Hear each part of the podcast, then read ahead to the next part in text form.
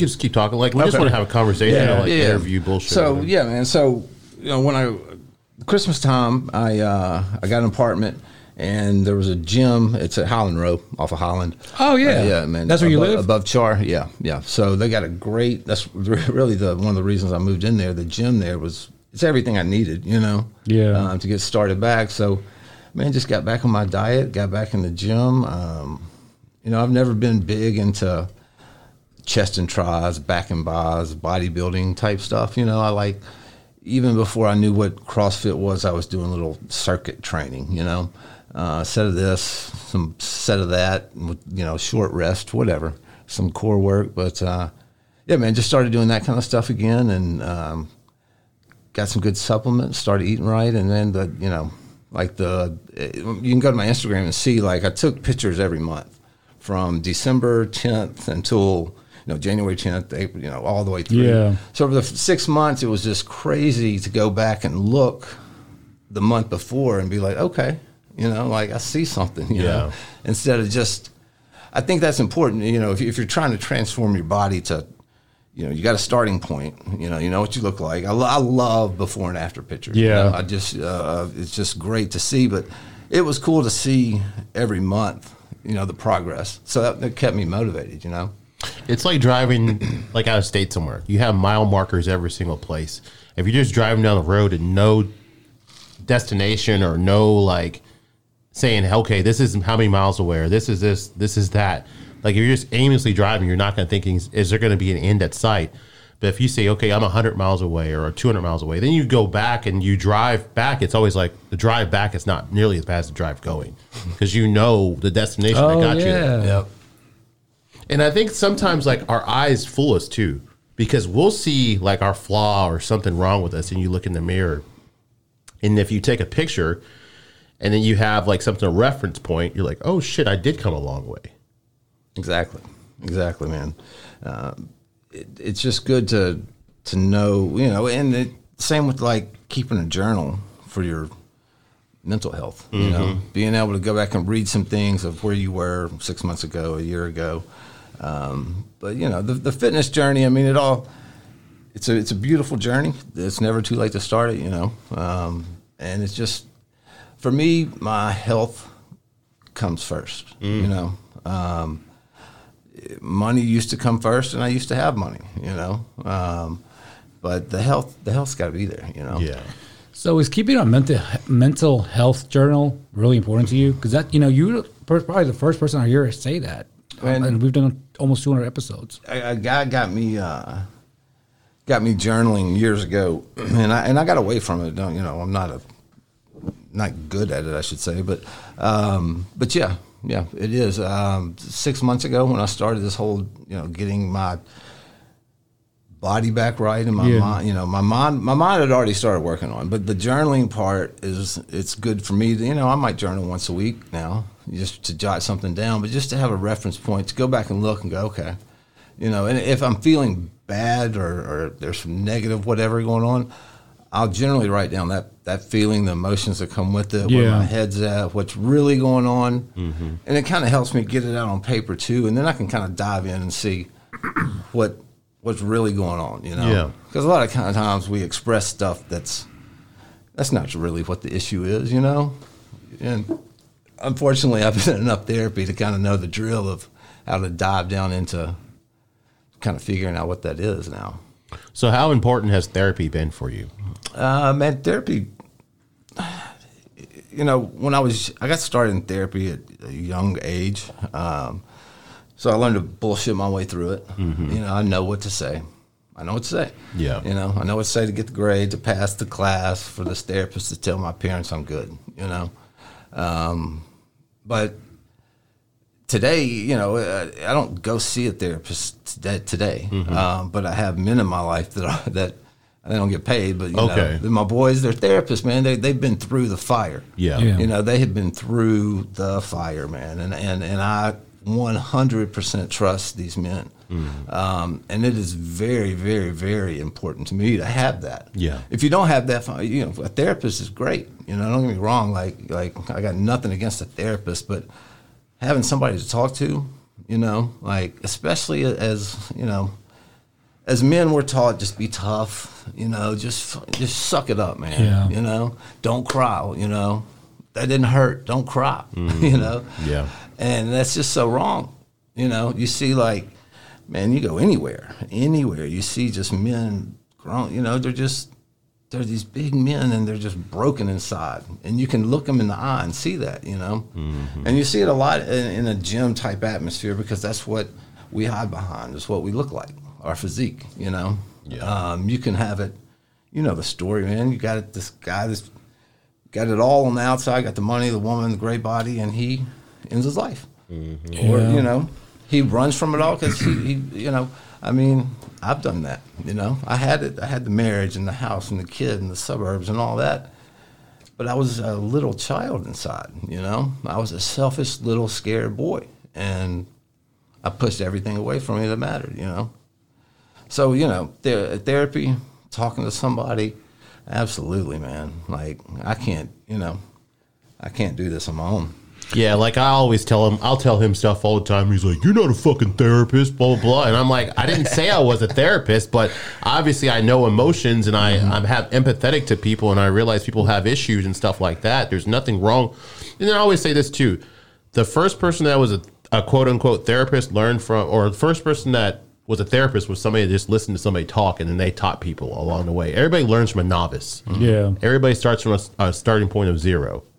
Well, I think I say that to him. Oh, you fucking Dr. Phil now? I probably say, I, I I know I say that some stuff to Yeah, him, you know. yeah, yeah. But I think I say that because what he's saying is right. It's It's true. true. It's like, true, I don't yeah. want to. But it's like, man, fuck you, man. Like, you know, I, you know, you know what I mean. Like, Yeah, I know exactly It's true, but I'm gonna deflect from it by saying, Sure. "What are you in, fucking Dr. Phil?" Yep, exactly.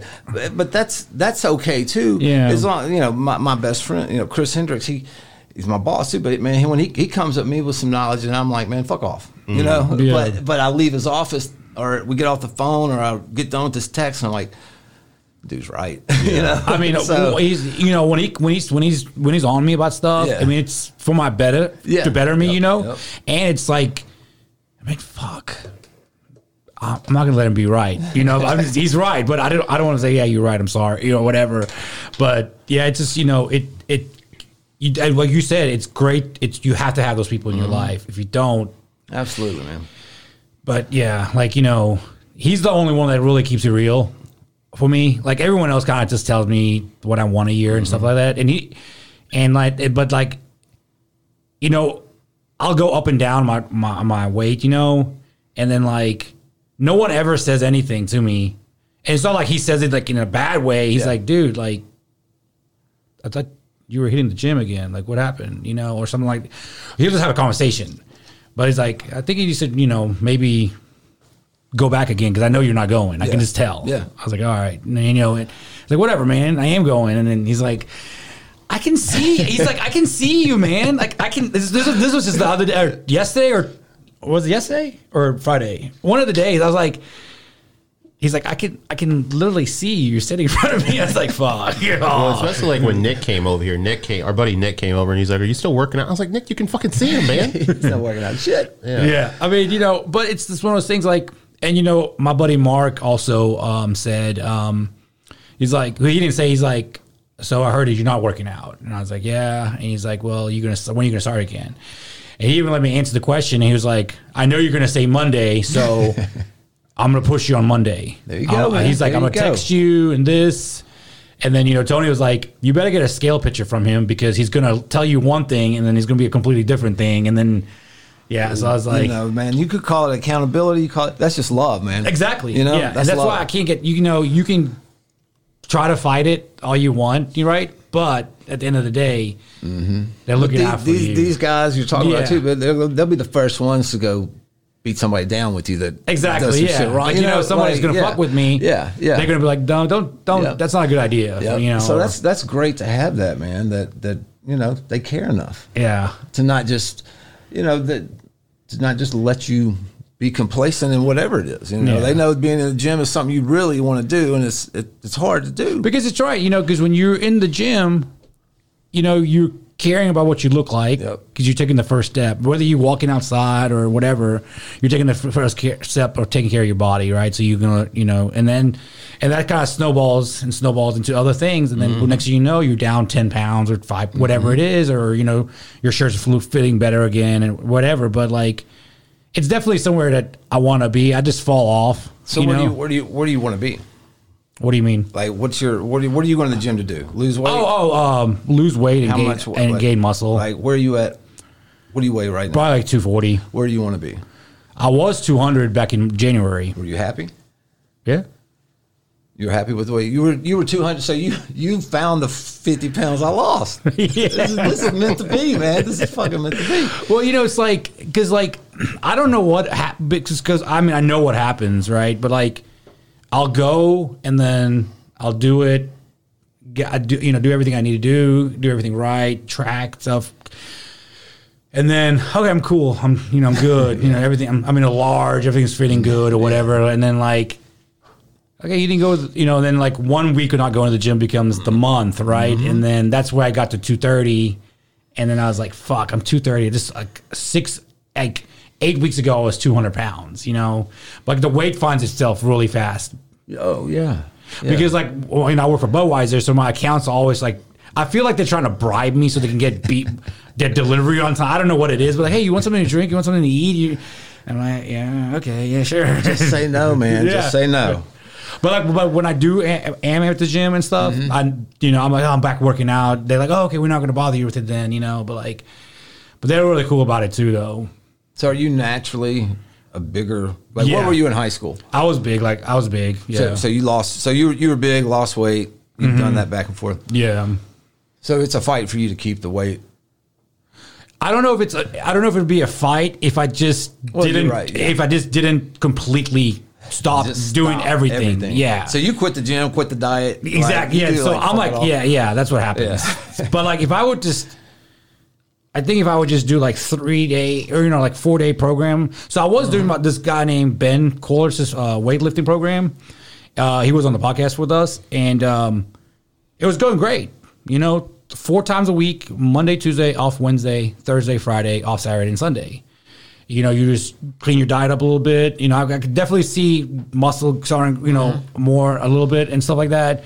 And then I just stopped going. I hurt myself a little bit at work, and I Did you used stop going to work? I- no, Wasn't that bad. I did not. How old are you? Forty-two. How old are you? 42. Oh, 43. I'm 43. Okay. Either one of y'all take testosterone replacement therapy? I haven't. THC or I, need my to levels get, checked. I need to get tested because Just he got go his do tested. it, man. What was your? Were you were you good? Yeah, I was good. I Were was you? Average, yeah. You're you're a big guy. I can tell. You stay in the gym. No, man, that's No? it's weird. I, I need to Fuck that like That's exactly. No, it's funny you said that because so one day my friend Patricia's like, she's talking about him. He's like, "Why do you keep on saying that? He, he- of course he goes to the gym. Look at him." I was like, "He he he doesn't. He just eats."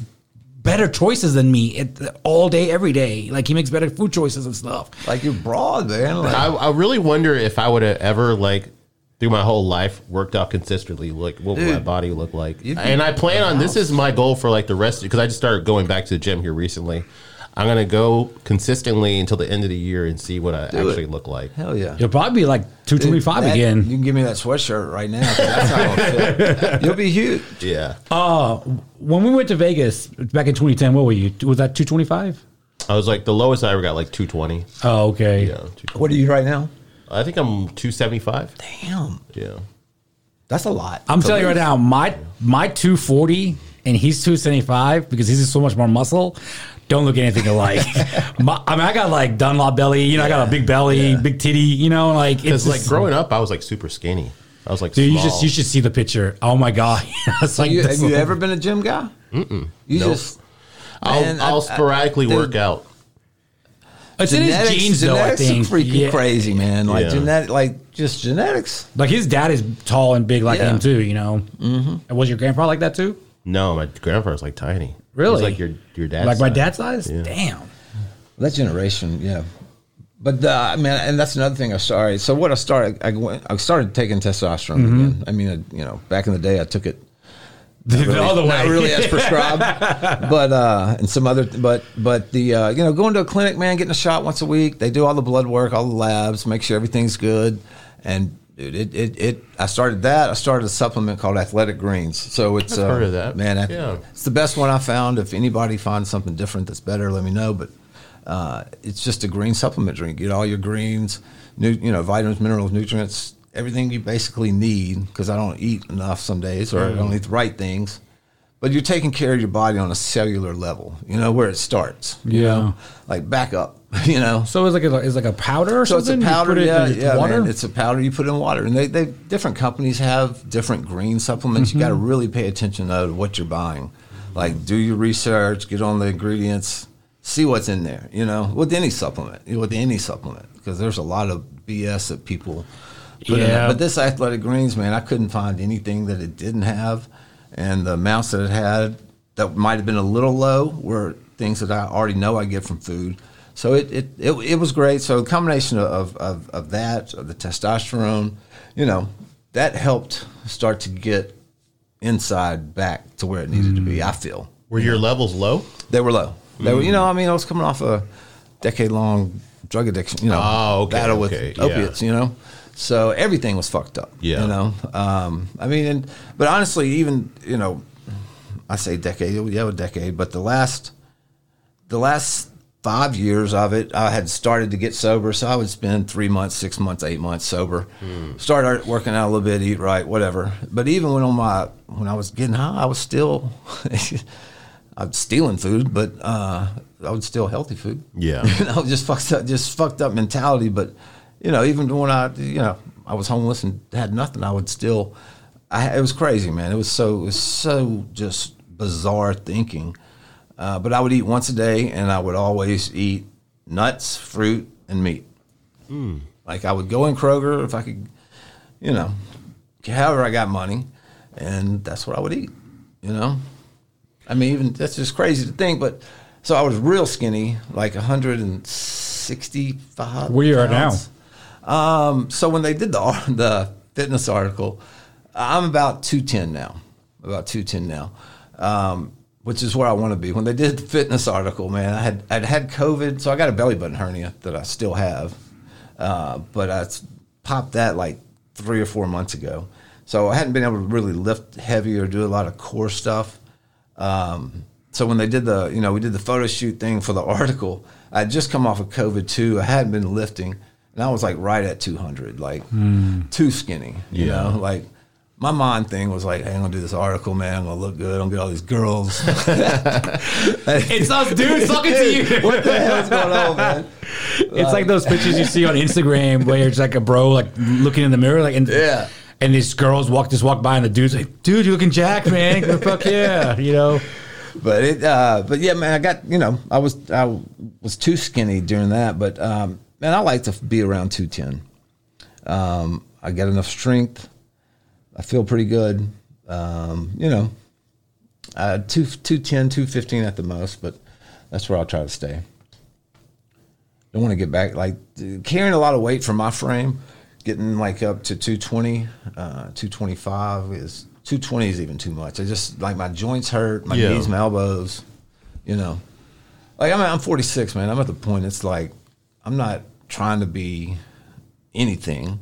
Sure, we'll be healthy. just trying to be healthy man.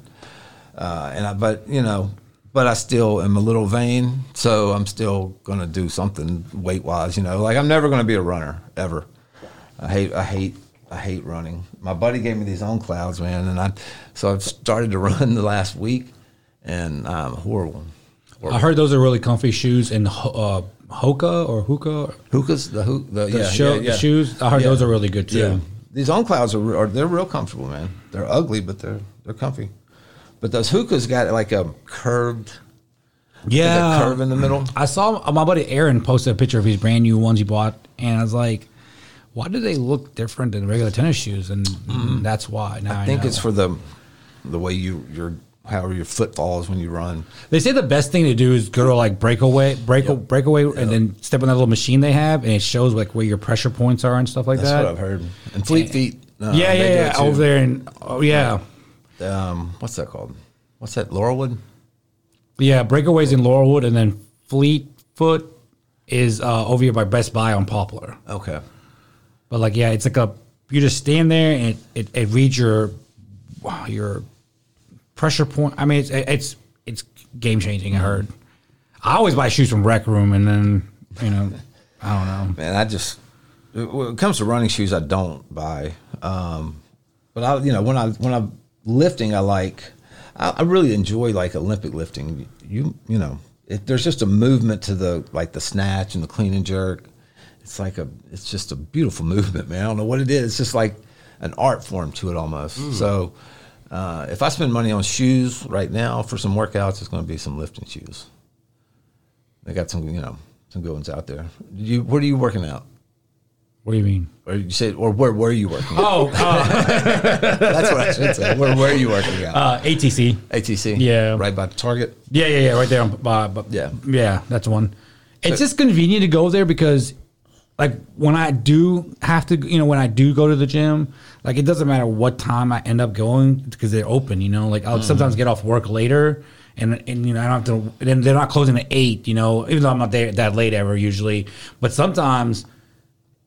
I, if I need if I have a meeting at work or something and I know I want to make sure because if I at the meeting on Tuesday we have we'll only be leaving that meeting probably at 5 6 o'clock because a lot of shit's about to hit the fan apparently is what we've been told in an email.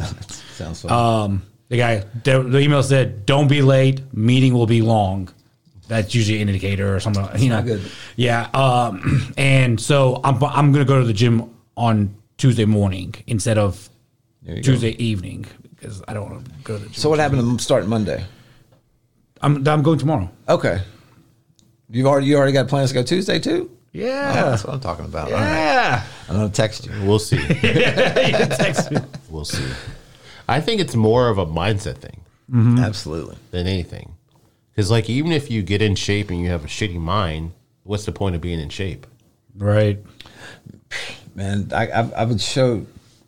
I got pictures of it's 2012 of me.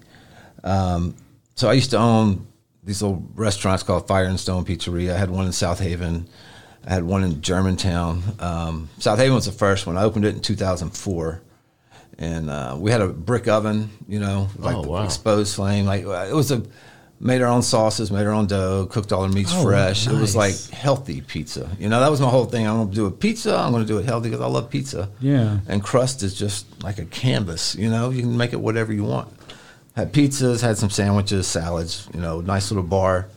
Um, so I had that from 2004, and then opened another one in, in Germantown about 2007. Um, then you know the economy crashed 2009. Yeah. I crashed. I burned. I lost. You know, just lost everything. Um, but right about that same time uh, is when DeSoto CrossFit in Southaven opened, and um, and about that same time I started taking pain pills. You know, so um, so I was introduced to to CrossFit, and my buddies had opened up DeSoto CrossFit, man, and we had a four o'clock class that it was the best two years of working out. It was like seven guys, and uh, you know, all walks of life. Some girls too, all walks of life. And man, everybody got in there and did their thing, and it was just.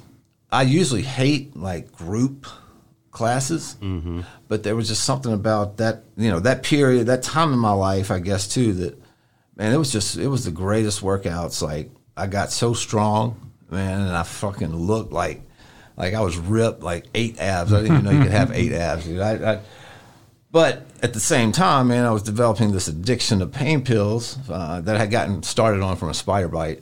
So the doctor prescribed me these pills, man, I I was never a pill fan. Yeah. You know, uh, I sm- smoked a lot of weed, did a lot of cocaine, but never Yeah. pills. I'd eaten a Xanax and it knocked me out. So anyway, tried these pain pills and it was just like, wow, this is the best shit I've ever done. And uh, so the whole ordeal of closing the restaurant down didn't matter. I wasn't bitter or angry, but I was developing this addiction. At the same time, I'm getting in the best physical shape of my life. Um, and man, I was I, I looked like I, like you were just saying, you know, I looked great. I looked great, But, you know, nothing on the inside of me was worth a damn, you know. Uh, I was so broken and, and miserable and unsure of myself and just toxic, toxic, toxic, man. And, you know, man, I did a lot of damage to a few females and, and you know, kids and, and, uh, you know, man, it's just, it's one of those things, man. I, there, there, there's, they teach in recovery, you gotta, you know, re- forgive, forgive, forgive, forgive. There's things I've done I don't know if I'll ever forgive. You know, there's things I've done that don't deserve forgiving.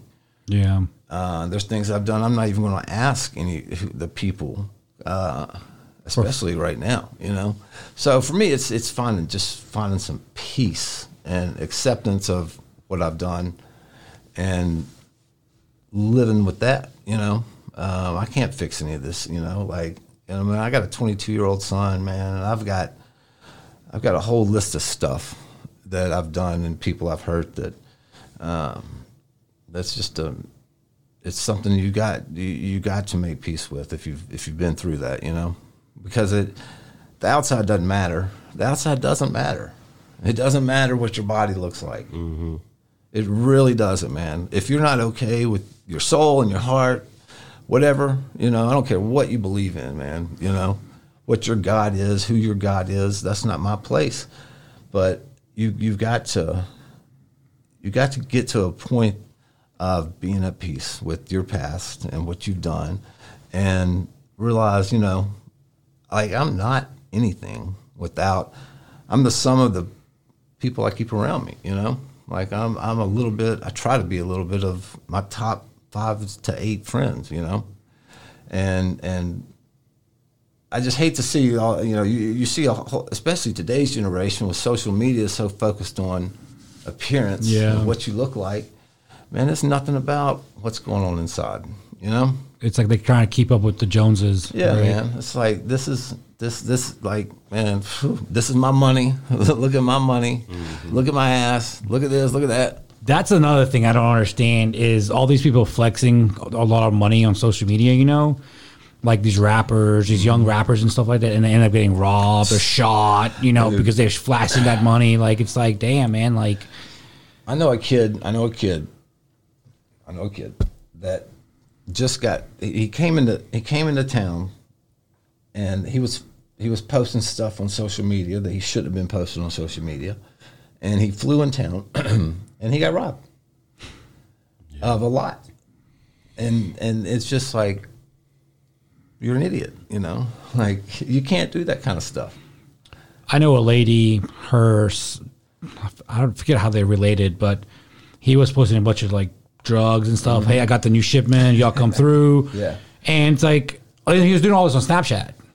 And it's like, dude, anybody can add you on Snapchat. Anybody can watch what you're doing, you know, on, on anything, right?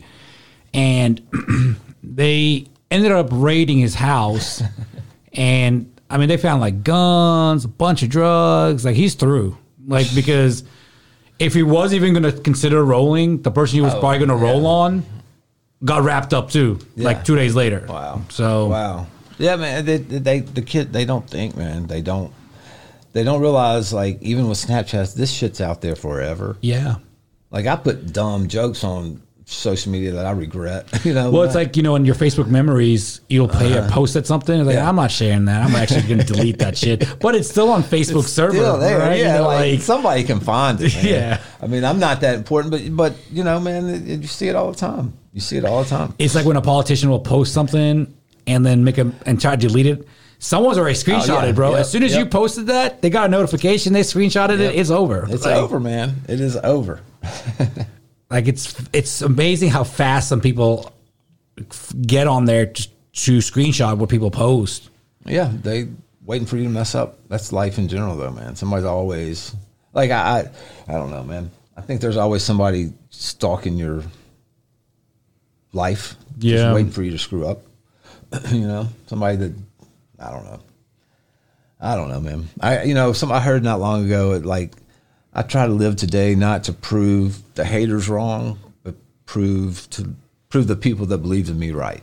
You know, like I, I just man, I'm trying not to operate out of anything negative anymore, dude. Like uh, you know, just try to think positive, be positive, and man, I'm just I'm beyond blessed. You know, like two years ago, I was homeless in Nashville. You know, like I, I I've overdosed three times and brought back by Narcan in the back of ambulance three times.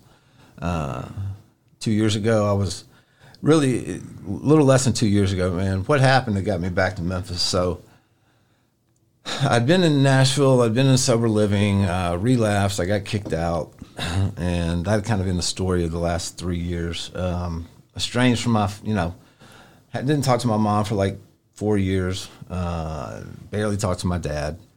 Um, not even barely talk to my son. But uh, so anyway, man, I'm homeless in Nashville. I'm like crashing on people's couches and uh, crashing at the dope man's house. You know, doing whatever I got to do to hustle up a little money to get dope. And uh, and man, I, I, something happened when I, I don't know what happened really. I, I guess I wigged out, messed up some stuff in the house. I got beat. I got beat up pretty bad, man. And uh, I ended up in like this abandoned house. It's kind of on the outskirts of downtown, but uh, you know, it was still close enough to the place I needed to go, so I could Yeah. get to where I needed to go. So I did that for like two weeks, maybe, um, and I just, man, I just didn't feel right. Like I got beaten up. Like one of my eyes was swole, like swole shut. My head was cut open. Man, I was bruised up, and my kidneys were just like I just knew something was wrong, man. and uh, so I, I finally one day I was I just had had enough, and my phone had been turned off for a while, and because I wanted to call my mom, you know, Yeah. I heard I want to call my mommy, uh, she wouldn't have answered. But so the only the only only number I could call was nine one one, and uh, so man, I called nine one one, and and and I just they were like meet us at this Walgreens that you know, a block or two from the house I was in. so uh, all I had was a backpack uh, with a couple of things in it, and so I picked my shit up, man. I started walking down the sidewalk, limping down the sidewalk, and I heard the sirens, you know, and man, I just lost it, dude. I just lost it. Like I just freaking started bawling, man, because I, I knew right then I was finished. But more importantly, I knew I'd made it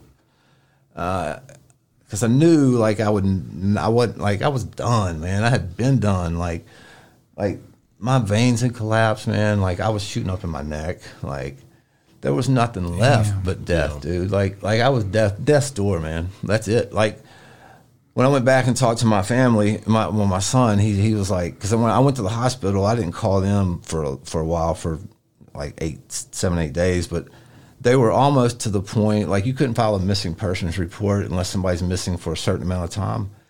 It's like ten days, seven days, something. And uh, and I don't even I don't even know remember this, but uh, like I just stopped calling my son too. Like I would at least check in with him or text him every couple of days. But so my son, who was twenty at the time, was driving to Nashville like a day or two after I called him to put a file a missing persons report. You know, like he's thinking his dad's dead Yeah. somewhere, man. So, I mean, I didn't know that at the time, but I also, but I knew like, I just knew I was done, man. And so, the ambulance got me. They took me to the hospital. My kidneys were shutting down. Like shit was starting to shut down, man. I wasn't, I wasn't doing good. So, um, I was hooked up to all this stuff. They were giving me Roxy's, so that was like when you're coming off of uh, fentanyl, like that was my main concern. Was like I got to be in this hospital. I'm going to be detoxing. I'm going to be able to make it. Uh, so they were man, they had me hooked up to all this stuff. They're giving me Roxy's, and I spent like two weeks in there. They got my kidneys going back right. Um, you know, man, and it was a great two weeks, honestly, dude. Like I wasn't like it was play. It was, there was some sports were on. I don't remember what it was, but I had sports on TV. They like feed me whenever I wanted, and they kind of nursed me back to health. And um, so reconnected with my son, and he knew where I was. So I went from there. I went to uh, and my Tony Tenpenny, man, he passed away from COVID, but he owned some some sober livings in Nashville, and um, man, he became like one of my one of my men. You know, the first time Yeah. like we just bonded when I lived in his house. So, and he would man, he he, he knows my parents. Man, he's just a great. Him and his his, wife Robbie. Uh, still talk to rob but anyway, so he came and picked me up from the hospital. I gotten in this place called um, Jacoa in uh, Jackson, Tennessee, which is a uh, state-run rehab facility. I had to go through detox at Pathways there because you know I didn't have insurance. Um, so I went through, got in Jacoa, man, and um, it was it was good. Um, I met a lady there, Kim, who was my therapist, and still friends with her. She was great, man. She she she was really the first person, man, to kind of because I was I uh, you know man I had nothing left. Like I had failed at everything. Uh, I was 44, 45, You know, like what if I don't have anything left, man. Like honestly, I was wish there's a part of me that wished I had just gone. You know what I'm saying? Like because I had man, you know like my dad had a business. I could have taken over my dad's business, made six figures, lived out life in you know the suburbs, and been good. And so I, you know, I just felt like my life was over. You know, like I don't, I don't know if I can do this. But man, she, she kind of, she kind of sparked something in me, man. Like her laugh was contagious. Like, and and I love like laughter is huge for me, man. If, mm-hmm. like I don't give a damn what your beliefs are, and politically, spiritually. If we can't make fun of each other and laugh, we're not going to get along, you know. So this lady, she made me laugh again, man, and I had forgotten how to laugh. So from there, man, I got kicked out after two weeks because I made a tuna sandwich in the middle of the night. But you know, whatever. They got me in another facility in, in Memphis called um, called Serenity Recovery, and down on Poplar. And uh, I got connected with a program called the SOAR program, which is state opioid response. They they they basically, man, they're a state run um, program that just helps anybody that's trying to get off of opioids. They're trying to get in. They'll help them get into detox, help them get into a rehab. Uh, they'll help them get into a halfway. They'll help get them closed. They'll just they got resources, man. Yeah. So I met this guy Scott Jacobson there, man, and he got me in this program and um, got me with a good doctor there at. Uh, at Serenity, man, and um, and you know, they got me. They got at that time they got me on a bunch of medications. You know, they got me on Wellbutrin, Lexapro, Remeron, something else, and something Suboxone, like six meds. But at that time, you know, I needed it. Like I needed all those. I needed something, you know, because I'm coming off all these drugs every every dopamine, serotonin is all fucked up in my head. You know, like um, so all these they just he called it the uh, doc called it the California speedball is what he called it. He's like, you're gonna be good. Give it like give it like four days, man. I was like, all right. And he was right, man. So, so I started, you know, I went through uh, the rehab at Serenity, the 30 days, man, and um, you know, I, have been to rehab several times. So first time I went to rehab was in Florida at a when I had insurance. It was like ride ponies and get acupuncture and a chef mm, cook your meals yeah. type rehab. Man, it was the greatest. On the beach, dude, like going out on the beach with girls on the weekends, and it was like spring break for three months, and you couldn't get drunk or high, mm. which was fun.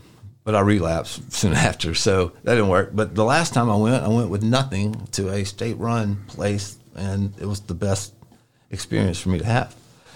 So uh, I get out, man. I get I get to um, an Oxford House, which is a sober living. Um, you know, they're not a lot of fun, but it's a start and it's necessary for a lot of people, which it, it was and has helped me. Um, so got into there and you know, uh, and it was over off of Mendenhall. And with my restaurant experience, uh, I got a job at Lucchesi's over off of Poplar and Mendenhall. It's like uh, oh, Lucchesi's. like you go in and pick up meals that are prepared, that are already to go meals. Yeah, uh, pretty cool little Italian place, man. Old family recipes. Um, so I got a job there, working in uh, like the deli manager or something, and you know making shit money. And uh, but I loved it. You know, like uh, my license was suspended, and so I could walk to work from the halfway house I was in. And man, I was like, for a year, this is what I'm going to do. I'm going to live in this halfway house, and I'm going to work, and I'm going to make sure I get my head right. You know, because every other time I'd gotten out, I'm like, okay, I'm getting back in shape. you know, that was first. Like, I got to get look good so I can get laid. That was my like yeah. every time I get sober, that's my first thought. You know, so so this time, man, I focused on the inside, and um, and I still focus on that. But for the first six months, man, I was just like, I don't care about working out or eating right. I just want to get back to being happy. And and you know, it it it, it takes a while, you know, uh, and and then doing it.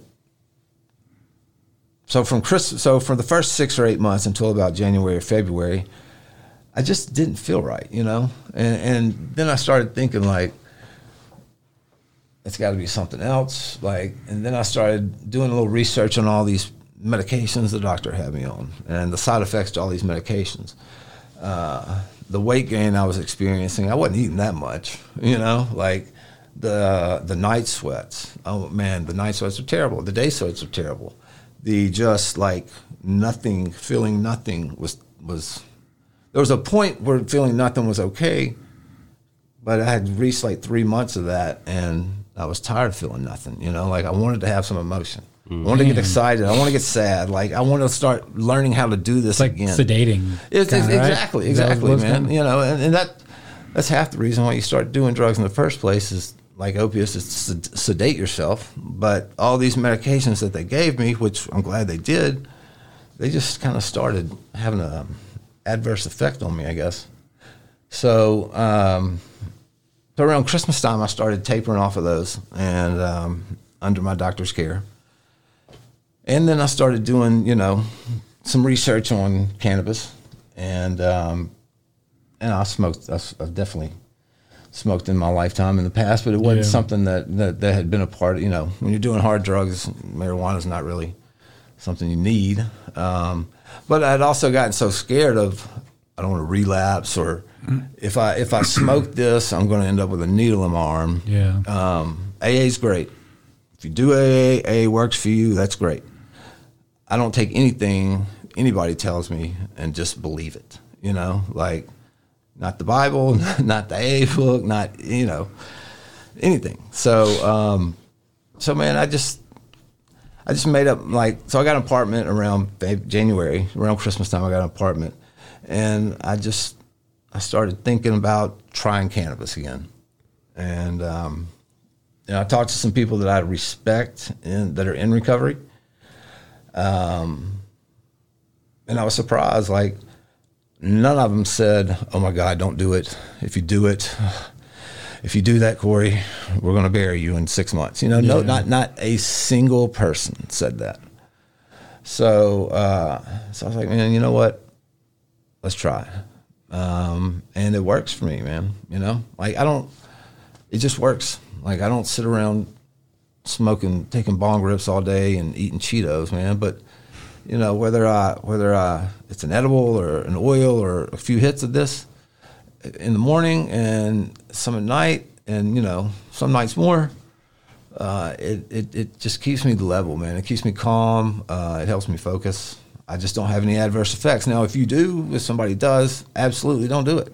If and I'm not saying all pills are bad. You know, I mean, you're paranoid schizophrenic. Maybe Yeah. keep on your meds, but but if, if you're having some depression, some anxiety, let's talk about your diet. Let's talk about your exercise. Let's try to f- see what's going on before we just start popping a bunch of more pills. You know, like I go to my parents' house, I go to their medicine cabinet and open it up, and it's like, you know, it looks like Walgreens. There's there's there's orange bottle for everything, man. And it's just like I don't want to do that. It's like you know you saying that the so the weed uh, so weed helps you stay sane pretty much. It helps does, you yeah. daily. You know, it's it's your way of not relapsing. Because if you if you Yep. if you if you just didn't do it, you may have you know Yeah, if I if, if I didn't do it, um, I would have to take something. yeah you so- know, and- like yeah And I, I don't think I would go back to, to fentanyl, but I would still be on a Wellbutrin. I would still be on, you know, Lexapro or some some sleeping medication that that has all of these. Like, just go look at the side effects, and then look at the side effects of cannabis. Like, you can't. Like, I, I can't. If I if I have to argue that point with somebody, I just quit talking. Yeah, can't- because like you know, there there's nothing wrong with weed, man. Like I don't see a problem with it, and people use it as med. It's medicine to heal all Yeah. kinds of trauma, uh, whatever you use it to heal for. From it, use it. If it works Yeah. for you, if it works for somebody, then Yeah. you then use it as your tool. Absolutely. Use, Yeah, don't I- abuse, man. I think everything is case by case, like you It said, is. it's person by person. But generally speaking, that has less damaging side effects than the pills that they're pushing Absolutely, on people. man. Well, you know, you and they're said pushing the pills for profit. Oh yeah, they're not yeah, giving yeah, away to yeah. anybody. It's all yeah. Because I you know, mean, like those Purdue family and stuff like that, they should be fucking locked up for how many should be, people they've yeah. murdered. Exactly. is that the Oxycontin people? I don't know who. I don't, I don't think it's. I don't Oxycontin- think it's. I don't know if it's oxycontin. They but, made- um, But like you know, like you know, with like stuff like that, they'll you know there were pill farms in Tennessee, but uh, uh, north of Nashville, and in East Tennessee, that they would these doctors would just write oxy scripts. Oh, yeah. all hey doc, I hurt my neck.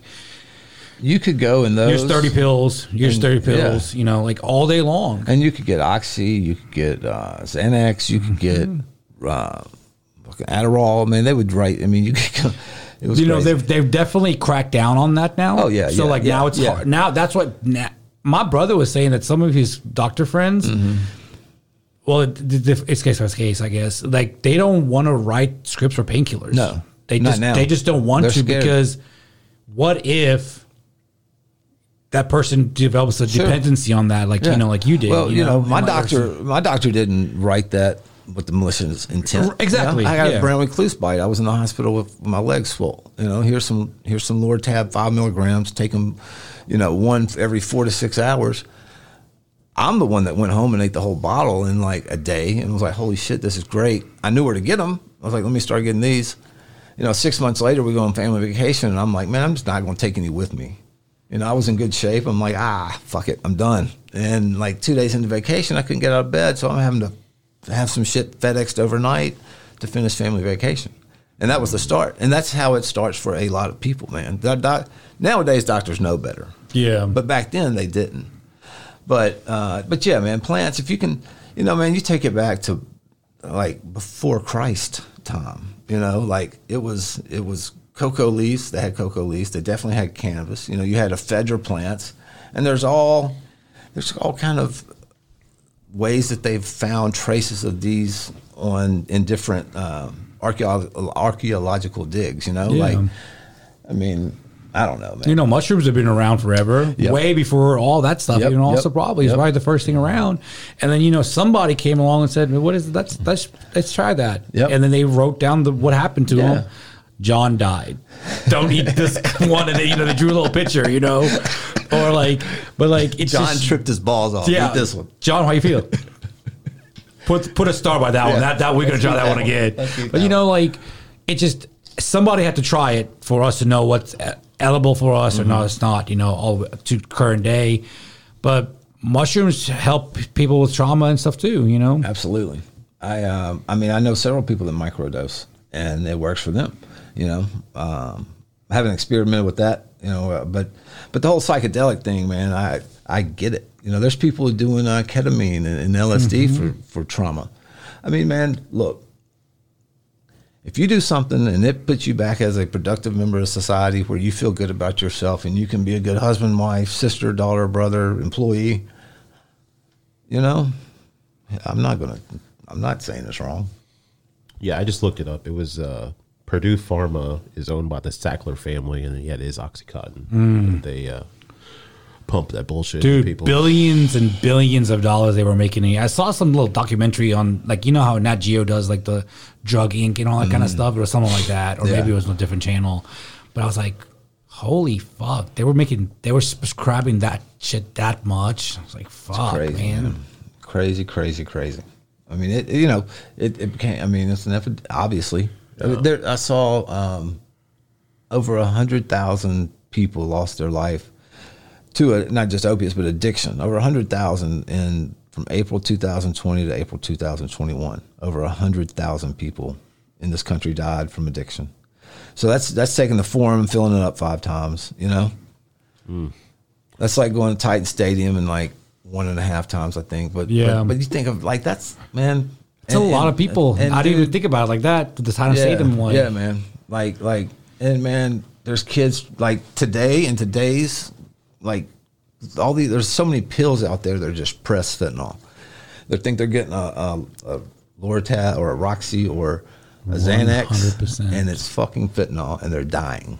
Like man, I've I've seen it. I've seen it happen, man. Like it's it's, and I don't think anything's nothing's really changing though. You know, it's like they say, well, why don't they stop the importation of fentanyl? Why don't they? I was like, because they can make it here just as easy as they make it in China. man, like, look, it's think- it, it's insane. you think all of it comes, you know, it's all about money, like you said. It, it, it's so now the thing. This, this not just now as a thing, but a lot of those pill mill doctors got into the to the uh, for, to the rehab game, and now they'll they'll funnel people through rehabs. They'll put them in the halfway houses for thirty days.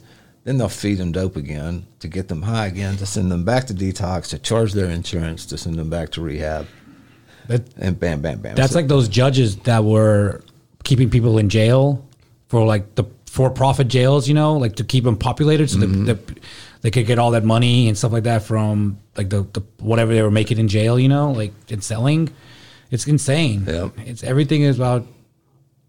If we would just help the people instead, you know, if we can come up creative ways to keep the people in the keep a person in a mm-hmm. cycle of getting better than doing like this, getting better, doing like this, mm-hmm. and you know that person's never going to say shit because they're getting what they want. They're getting clean, then they're getting high again. They're getting clean, they're getting high again. they're just stuck in the cycle. Yeah, but you know you said it, it's, it's it's about teaching people something better you know?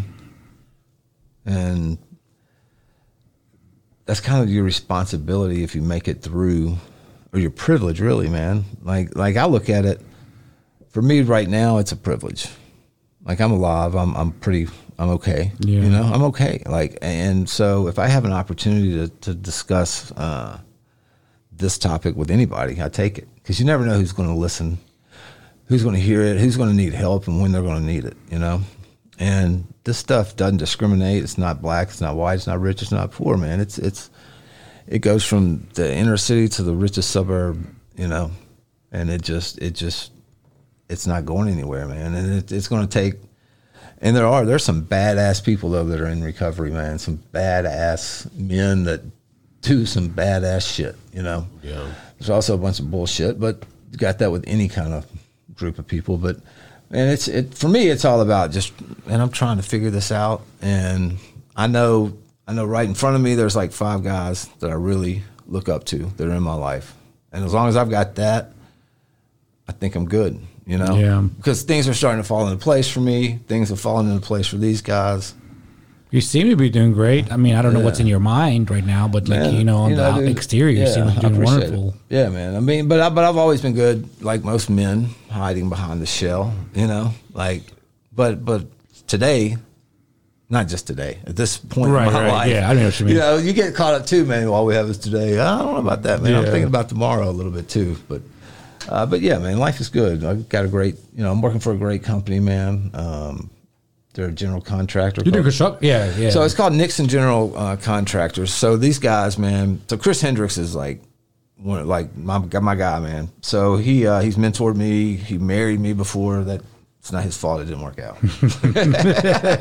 but uh, but so man, so you know we reconnected not long ago, man. His wife passed away of cancer, man. It was a terrible thing, but I hadn't seen him in like five years, and went to the funeral. We reconnected, started hanging out a little bit, and you know I knew. So he used to run this program called uh, called Binghampton Developmental Center, the BDC, out of Binghampton, and he would take guys that were coming out of. Um, you know, guys from the neighborhood or guys. What'd you say this guy's name was? Chris Hendricks. He went to SBC. Uh, he used to be a bodybuilder. He's kind of skinny, little weak guy now. No, I'm just kidding. He's not. I'm thinking of somebody. Go from Kelly sorry. Hendricks is his brother. Yeah. You might know his brother's name. Uh, but anyway, Chris Chris starts starts this this program with the BDC, and uh, so he's mentoring guys, you know, taking them through some mentorship stuff, and he's also teaching them a skill like how to how to build stuff. They're they're remodeling houses throughout Binghampton, make Binghampton better. Um, Chris does this for 12 years, I think. And um, so one of his graduates, uh, this guy named Octavius um, Nelson, is uh, comes to him one day, and it's like, man, I'm thinking about getting in construction. You know, long story short, they decide to start this um, Nixon General Contractors, and um, I'm sorry, Octavius Nixon's name, not Nelson. But uh, so they start this company, man, like eight years ago, 2015, and man, it's crazy. Like they're blowing up. Like they're doing it's it's commercial uh, construction. They're doing from the ground ups. They're doing remodels, and uh, you know, man, they they do great work. They're um, and just uh, you know, people purpose pride is their thing. You know, on their cards, people purpose. I brought y'all a card too. Let me find one. Oh, look, I brought y'all one gift that y'all can use, and just there if you want one of those. so Appreciate people purpose, no people pride purpose. Thank you. It's kind of their thing, man. And, and dude, they're just they're great men, man. And um, so yeah, I've got to be a I'm part of their team and see what happens. Binghampton There you go. Development Center. There you go. So you know, man, and that, that that's what it's all about for me, dude. Is is I've got to have some some people in my life to hold me accountable and to teach me, man. You know, So my fam, my parents were had a store in Binghampton Okay. for 25 years. Oh, really? So I, when you said that name and you said Binghampton, I was like, man, why does that sound so familiar? what was the store? Um, so you know where Tillman Cove is, Yeah. or used to be. It was the one right there. It was called J and H back in the day. Right by the basketball court. And then, and then, and then they, at the last when they came back to Binghampton, they bought Kings, which is right there by the basketball court. Okay. Chris Did- lived right down one of those streets. You would know him. Yeah, and uh, so now Noah is in charge of the Binghampton Development Center. okay. Yeah, but like, I was thinking, I was like, man, I know this name. Like, why does this name sound so Yeah, familiar? he, he man, he's he doesn't do social media, Mm-hmm. which is cool because I mean, like we work out together. He's he's he's better looking than me. Number one, he's stronger than me. Number two, so the fact he doesn't do social media, I love. Yeah. I'm able to be like, I beat this dude's ass, take a full video, Yeah. and he can't defend himself. So, but um, I'm trying to find a picture of him. But you know, his brother is uh, his brother used to run a recovery, a celebrate recovery out of uh, High Point Church. So you know, man, for me, it's it's like I gotta have, I've got to have that in my life. You know, like I'm. That's my number one thing, man. I cannot. I've tried to do this by myself. You know, I've tried, and I'm not good. You know, so there's bits and pieces of of the whole twelve step thing that I still take with me. You know, um, left to my own devices. That's part of what I learned in you know in recovery. But I I'm not against AA by any means. By any means, you know, it, it helped save my life. I'm just against. I'm not just going to sit here and live as I'm defeated. Um, I'm one step away from losing it all. Mm-hmm. Like I can't operate out of that, man. That like, I don't know, man. On a, like that kind of thinking triggers me to go backwards. Like I want to live in the. I'm thankful to be here. You know, I know what I was. I'm thankful to be here. Now let's see what happens. Let's go make something happen. You know, I can't. I can't live like. is it like a fear? Like, not saying you have a fear of Mm-hmm. it, but like, it's like, is it like you have to be on the straight and narrow of, or otherwise the fear of re- going backwards? That's why some people Man, don't yeah, work. it- it- there's there's a lot that that goes into the recovery thing, man, and, and and there's a lot of great meetings out there with a lot of great people, but I don't know, man. It's it's just operating. It's like I I get I get bogged down going and sitting around and talking about my problems all the time, man. Like where I was and what I did wrong, and for me, it just puts me right back there. You know, like I want to be around some people. Let's let's talk about what we're going to do from here on out. You know, and what we're going to build and what we're going to do right and who we're going to help. You know, man. Like yesterday, I got to go uh, with uh, SOS Service Over Self and, and paint the, or we scraped this lady's house. You know that we're going to paint, man. And uh, dude, I hadn't done that kind of thing since in a decade. You know, like I called up a buddy. I was like, seeing if he wanted to come hang out by the pool, and he's like, "Hey, we're going to do this. You want to help?" I'm like, "Hell yeah, I want to help, man." Like, like for me, that's what it's about. man. yeah, giving back. giving back, doing something for somebody else, man. You know, like, but going, to, yeah. I just try not to operate in a "what was me" space anymore. I'm good at it though. I'm good at it, man. I can make you feel sorry for me. Tony, when you went with your friend just to see what the thing, what the meetings were, like, what did they talk about? It was a lot of uh, talking about their stories Yeah, Um because I didn't know. I've never dealt with addiction before, but I hung out with somebody that that's been sober. I think she had been sober at the time for like 14 years. I think she started when she was like 14, and uh, so I went twice with her, and then they like hang out. They like usually like go to lunch or dinner or something afterwards, but. A lot of it was just people telling their stories because I thought it was going to be like somebody got up and they talked to you about Like on what you TV? do, you know. Sometimes, uh, sometimes I have a speaker for somebody's birthday or something, but generally it's just like a go around the room and, I mean, uh, you know, after you've gone for a, a year to the same meeting and heard the same story over and over, and I get it, man. They, you know, they tell you after a while you're not there for you, you're there for the newcomer. I get that, man. That's part of that's that's really what it's all about is getting healthy and then helping somebody. But that's what a life is about, you know. Like I don't care if it's 12 steps, 10 commandments, five Buddhist principles, whatever you live by, man, it's all about being healthy and helping somebody. And there's plenty of ways to do that, you know. Um, and I, I'm not saying my way is right. I'm just saying, It's what's working for you. yeah, man. Yeah. And a lot of people in recovery get pissed off, though, man. You can't have that conversation about meetings aren't my thing or cannabis is and they just they can't they can't process that for some reason I, some, well, some of them can like i said i've got people Yeah. i talked to but a lot of i don't know man but whatever I've been listening or watching this thing on Netflix. It's called How to Change Your Mind. yes Remember something about And that? uh, one of the guys that allegedly, or not allegedly, but one of the co-creators of AA, because he got it because of LSD. They said. hey man you can't talk about that we don't talk about it. it's in the book it's in the book it's in the big book Yeah. at the end they talk a little bit about it but you can't bring that shit up for sure it Yeah, freaks 'cause, them like out I always thought it was like faith based, but apparently they're saying it, it was because of LSD. I, well I didn't know what it was, but I always thought it might be like a church thing too, or like or What? religion. AA, it- like it somebody kinda- in the church created it. Oh, oh, oh, no, uh, no, they weren't. They weren't really church guys, man. Um, one was a doctor, one was just a drunk, and I mean, what they came up with is freaking great. I mean, it saved more people. You know, I'm not denying the big book Yeah. and its power, it's, but um, you know, I don't buy the Bible 100, percent so I'm definitely not buying. But in the but yes, he used LSD towards the, later in his life after a relapse. Yeah. I believe is when it was but we don't talk about it. We don't talk about it because you know we're not going to talk about that. It's like it's like telling people Jesus wasn't white. You know, you just can't do that shit. That's the man. I swear to God, oh, like man. I'll have a friend. Like I have a couple friends on my Facebook. these black guys, and they they purposely post pictures just to piss people off, right? You know, like, like he'll find like he'll find like a Nigerian guy that's drawn a picture of Jesus and Jesus is black, or you know, like, like the picture big big mm-hmm. Jesus is black. And dude, he's he just sits back, he says, and just eats pop, like you know, like the Ja- Michael Jackson meme eating the Yeah, popcorn, yeah. because people get so he's like, Jesus is not black. Oh. like, dude, Jesus was definitely not white. He white. definitely.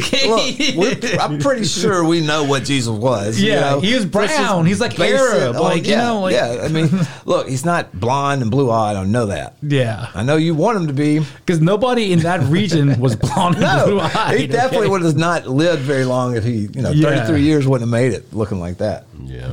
That, but that's that's that's organized religion, though, man. Yeah. like you know, I grew up in a Church of Christ. Which are y'all familiar with that at all? Is that Mormon? It's close. He's Southern Baptist, like Oh, okay, on okay. Southern Baptist on steroids. To me, like no no music, like hellfire, brimstone. Oh wow. It was it was rough. Now I say that, but my my youth minister was one of the best men I've ever known. I had some great friends, but the the philosophy, the theology behind it all, it was very fear driven. You know, mm-hmm. like you were constantly scared that you you were definitely were made not to feel like you were enough to be blessed with going to heaven, um, and you were constantly scared. You know, like living out of like I had to be baptized as soon as I could because if I'm not baptized, I'm not going to heaven. And man, shit made me a nervous wreck through my 12, 13, 14 year old, you know? And then you say a cuss word and you're like, oh God, please, you know, don't strike me dead. And that's just a, that's a hard, that's, so to me, man, you know, organized religion, some of them, it's, it's a, it's all a fear based to me, you know, like, like if, if you're a faith, if you're a, a God fearing person and you believe in the, the God thing and, it's got to be with the love. You know, like like any other religion that I know of, anyway. There's all some love element to it, and not that the New Testament doesn't have that, but I don't know, man. Maybe it was just me. No, I think you're right on that, man. It's um because I grew up Jehovah's Witness, Oh, and so like it was everything was any type of secular thing was bad. You couldn't play sports. You couldn't really bad association spoils useful habits.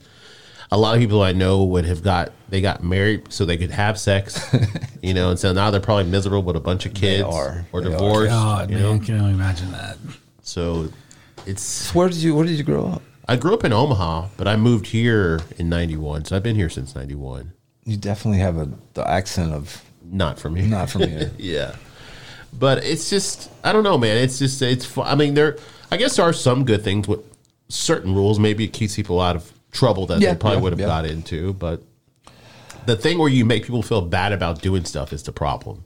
yep. That's where I have an issue with it. Like like my sister, she had premarital sex, so she got disfellowship. So like we, she lived at the house with us, and they would it made it seem like we couldn't talk to our own fucking flesh and blood, which is ridiculous. Man, I got I got married because I had a kid. You know, uh, and we tried to do it before our son came because I didn't want to. My parents didn't want to upset my grandparents and didn't want people in the church to know. And it's just like, man, come on, you know, like.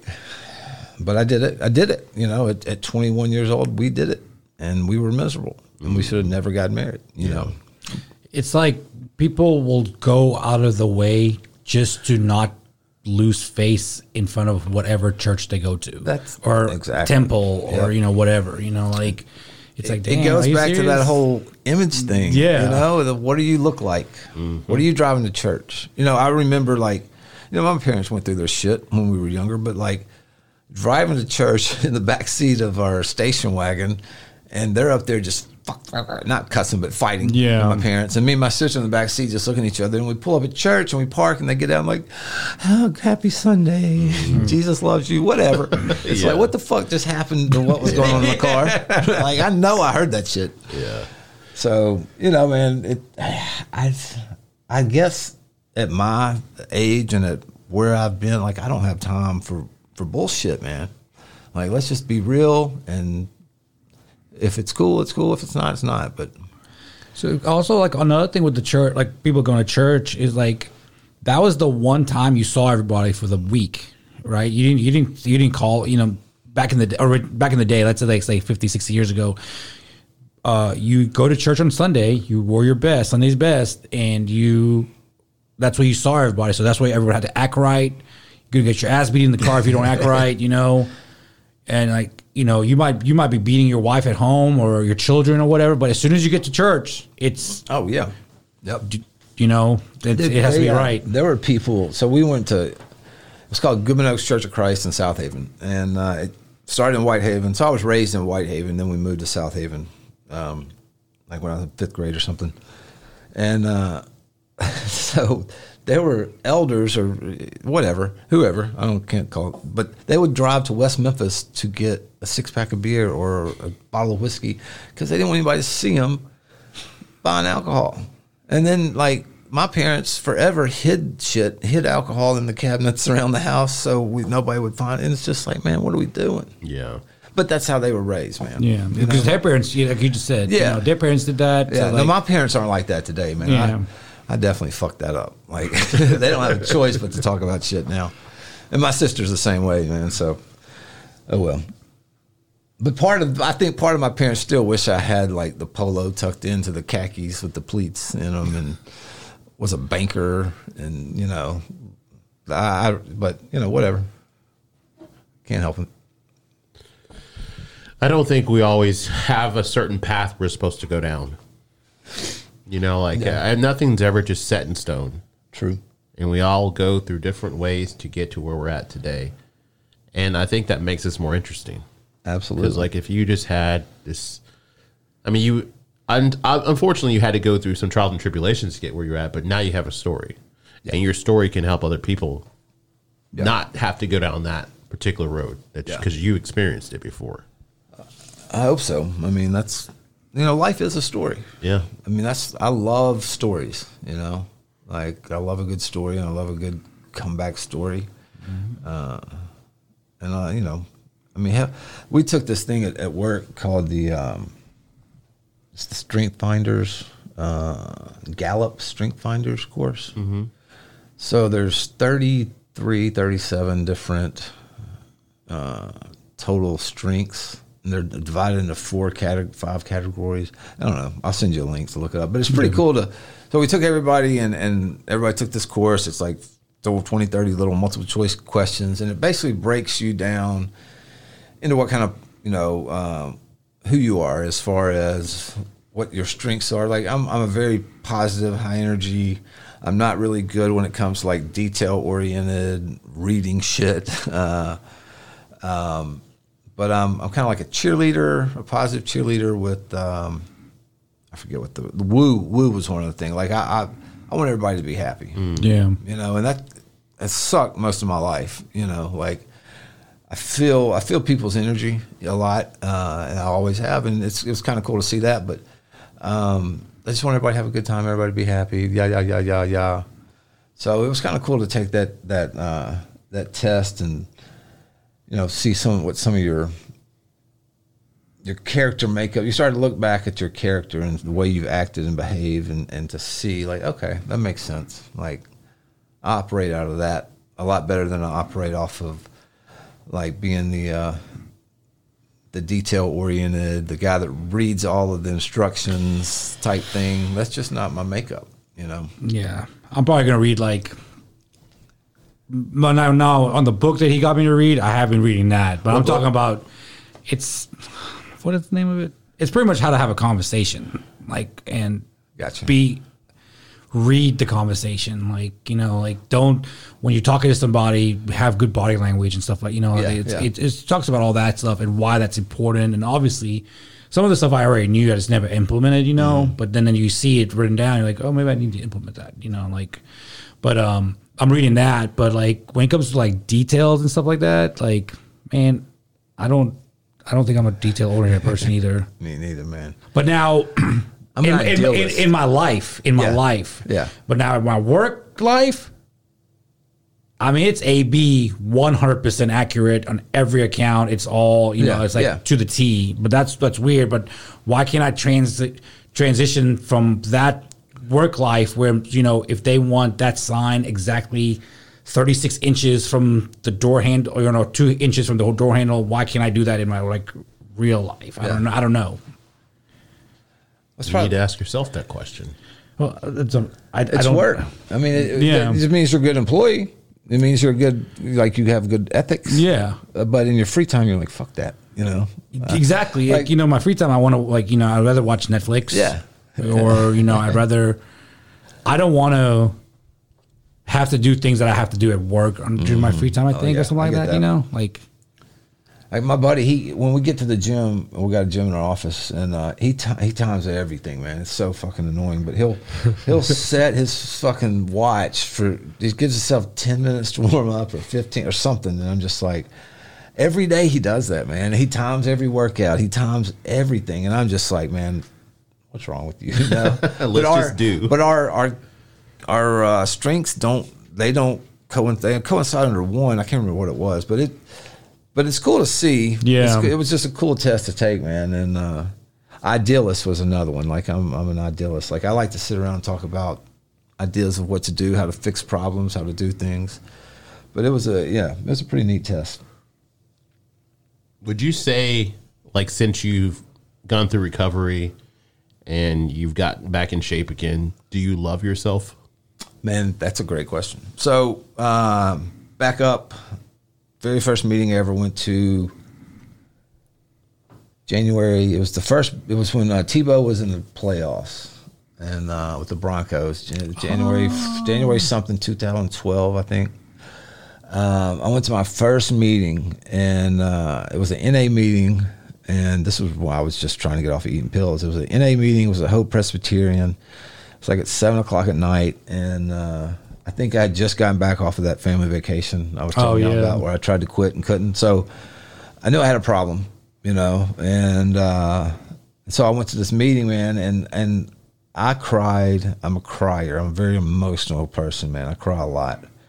Um, I sat there and cried this entire meeting, man. There was like hundred people there. I was kind of in the middle. It was all it was a it was a square, so you were looking at people. And man, across the way, there's this dude, and he keeps staring at me. And he's like, every time I look up, I'm just full of tears. I wipe them away, and because I knew, I knew, I knew I had a problem. I mean, obviously, you're in a in a meeting, Yeah. things aren't going well, and uh, we make eye contact, man. Keep making eye contact, and after the meeting, man, he comes up to me and he hugs me, and he says, "Keep coming back. We'll love you till you can love yourself." Wow. And man, I uh, I had no idea what that meant, but I got his number and uh, and I texted him like that night, and so I found out too that you're supposed to get a what's called a sponsor, um, somebody kind of a mentor, a Right. sponsor, a mentor, a sponsor, a mentor. Which is great to do. Find somebody that's better than you, like I said. But uh, so anyway, I asked this guy. I was like, "Man, you be my sponsor." and uh, you know, man, Chuck B. Uh, and man, that dude, he walked me through some steps through the NA book, man. But more importantly, he became my friend, you know, and he became somebody that I could call and talk to, and he knew when I was fucking up, you know. I'd go to his house, I'd be, you know, fucked up, and he would know it. But he never made me leave. He never made me feel bad. He just loved me, you know.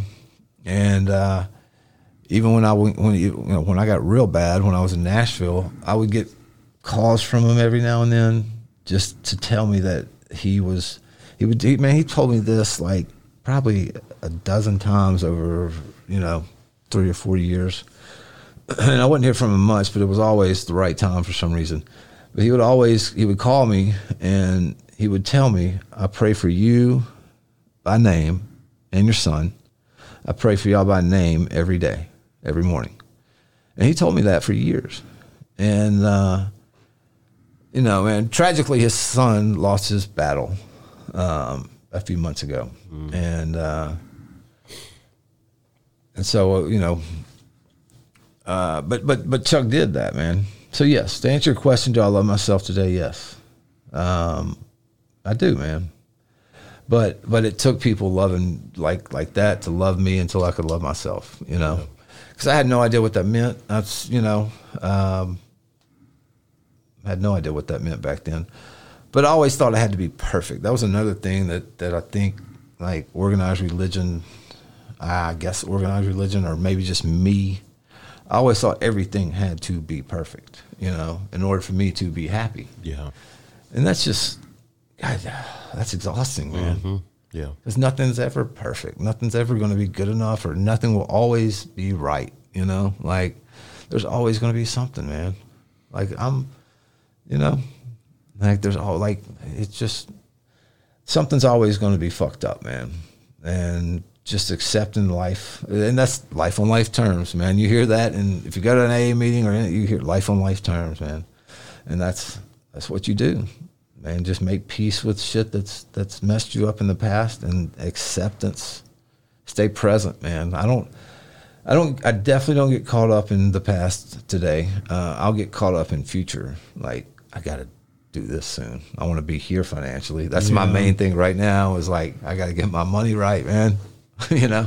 Do you think when you were in the hospital in Nashville and that laugh of that nurse, remember you said she was infectious?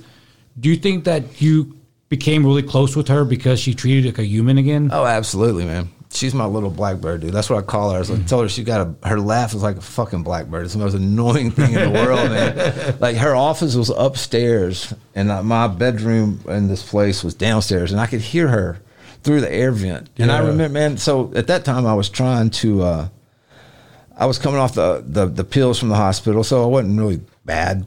Yeah, whatever. But I was trying to get on this shot called Vivitrol, which you had to have all opiates out of your system for a certain number of days. So you got to go through withdrawals instead of getting on Suboxone, which if you don't know anything about Suboxone, it's just another opiate really that's legal that they give to you that helps you get off of, of stronger opiates I've heard of that one. which is a great a great product uh, for a certain amount of time. But people get strung out on this shit too. You know, Yeah. it's just a something the doctor gives you. So anyway, man, I was I was really sick in the bed, and I could hear her laugh through the air vent, and she would come down and check on me, man, and absolutely, man, like her laugh, her laugh, like I, you know, man, we talk, we still talk, like we still text, man. Like, Really? Yeah, awesome, she, man. she's like, she's just one of those people, man. And I told her like, she's battling uh, breast cancer right now. Damn. Like she just lost all her hair, man. But she's a fucking beast, dude. Like I talked to her last week, man. We shoot texts back and forth, man. I uh, there's a company called the Giving Keys that make um, like monogram little keychain necklaces. You can get words inscripted on them. It's a pretty cool company, man. They give some proceeds back for homeless. Um, but so I got, you know, I got her necklace. I sent her uh, like two weeks ago because I call her my little blackbird. That's that's all I call her. She's a white lady, but she sounds like blackbird, like I said. so uh, I mailed her a little stuffed blackbird animal last week. She loved that shit, man. So yeah, man, that laugh, like I love to laugh, man. I really do. I I take it too far sometimes. Like I'll say some offensive shit. Nothing wrong with that. Trust me. I know y'all understand. I, I've listened to y'all enough to know y'all understand. But yeah, I mean, it's we all need somebody, and it's unfortunate that some people feel so alone that they don't have that person that they can connect with. yep. And if you're lucky enough to have people that care about you, you're better off than most people. Because a lot of people, like I said, are just trugging through life on their own. Yep. And they said they really noticed that during the pandemic. Uh, Like a lot of people that were single or didn't have a family, and when they were isolated, they were like, "Man, I really need somebody. I miss that human connection." Because I think we as people, we're tribal. We need something. We need a pack. Yep. And like you said, you have your your five people or you know your men that are there for you. That that's very beneficial. It's so beneficial in life Absolutely. Absolutely. because you know you need you. Like I always say, like you don't want the crabs in the bucket. You don't want the people bringing you down. You don't want that negative energy. You want somebody that's going to tell you something positive and lift you up. Because it's like, why would you want to spend this precious little time with people that are full of shit and just assholes? It's just, it's. I wonder if those people, obviously, there's probably something going on in their life, and that's why they are the mm-hmm. way they are. But I wonder if they're on their deathbed, do they regret the time that they wasted being shitty? You know, I, I wonder if they were like, man, I wish I could have been a better person instead of, you know, because sometimes like if you hang around people that are just negative all the time and then you start like straying away from them, you're like, I don't, I don't want to be that. And then they get mad at you, but it's just like, you, they just want people in their cycle. Mm-hmm. They just want people to keep being negative with them. They don't want to hear somebody to say something that bucks back at them because it, it makes them look at themselves. Yeah. Yep. There's, know? there's there's a lot of people like that. You know, uh, my grandmother was was like that. She was just a negative person. You know, and that just she got stuck in that cycle. Yeah. No, for no no real reason, but just stuck in that negative. Something was always wrong. Mm-hmm. You know. Well, they usually say like, say your parents are, you know, how we are. You're a product of your environment, so they're a product of their environment. It's got to be a point where you're like, no, I don't want to be that way anymore. I got to break this generational curse. Yeah. It's not easy though. Like I said, everything that we're talking about is easier said than done. Like beating addiction is not easy. Beating, you know, being positive is not easy. If you're around a, you've always been consumed with negativity your whole life. Yep. Man, I was uh there's this guy Joe Dispenza. You ever heard of Joe Dispenza? I don't think so. Yeah, there's this app, Gaia app. It's kind of got a bunch of just uh, documentaries and things like that, but more like um, cognitive behavior type things. And, It's called uh, Gaia. Gaia, G A I A. Someone, um, someone, I, I've seen that. Yeah. I, have seen it on. I, I know what you're talking about. So uh, Joe Dispenza's got a, a series on there called Rewired, where he talks about um, rewiring your your neuroreceptors and like this whole thing, man, of the, the three different brains you have. So ninety five percent of our brain is subconscious. Like we only operate out of five percent uh, conscious brain. Yeah. and uh, so his whole thing is feelings, thoughts, actions, something like that. So changing all three of those, and how the, everything is connected, and how if you you want to start changing how you act, first you have to change how you think. Mm. Okay, or, or, or yeah, you change how you think. that begin, begins to change how you feel, and then that begins to change how you act. So think, feel, act, and man, he dives into all the neuroscience. Like, like I'm thankful too. Part of my circle is smart men that can dumb shit down so I can understand. So, I they know all. But I was watching it today, and uh, you know, just going into that whole thing of all right, you- you know, I don't like this way that I feel. I don't like this way that I'm acting. What, what how do I start this process, you know? And it all starts with thinking, believing. I can't, you know, like like me being me being in the so down that I didn't think I could come back from this addiction, and somebody just with a little word sparking, maybe you can, maybe you mm. can, maybe you can, you know, Yeah. and then it just kind of it's a snowball effect. So he said it takes, I think it was ten days to kind of start rewiring some of your whatever waves this goes on to, with these thoughts. And he was, it was really big on meditation, you know, like like telling your mind to chill the fuck out, let your body take over, and start rewiring stuff, man. And it's just it's fascinating to me, man. Like to think about that kind of thing. You know, you get you get stuck in these ruts thinking that this is the way it is, this way it's always going to be, and you're going to be miserable. You know, uh, and whatever that looks like for you, I don't know, but it just all starts with how you think. Mm-hmm. Yeah, I saw this thing the other day, and it was like, diet is just not what you eat; it's what you consume. Boom. It's like who you around, hang around with, what you read, what you watch, what you listen to, as far as music and stuff like that. I remember one time I was at work. It's probably like 2014, and I was dealing with something, and I was like, "Man, this is gonna be a bad day because something went wrong." And then I, I was like, "Why am I thinking like that?" It's like, no, there's just this one incident in the day that's fucked up. Mm-hmm. Don't think like the rest of the day is going to be shitty. It's like they say, if you see a yellow car, you start seeing yellow cars. So like if you have like a negative thought and then you start speaking that, I think if you speak stuff into existence is true oh, too, man. Like you can manifest good or bad.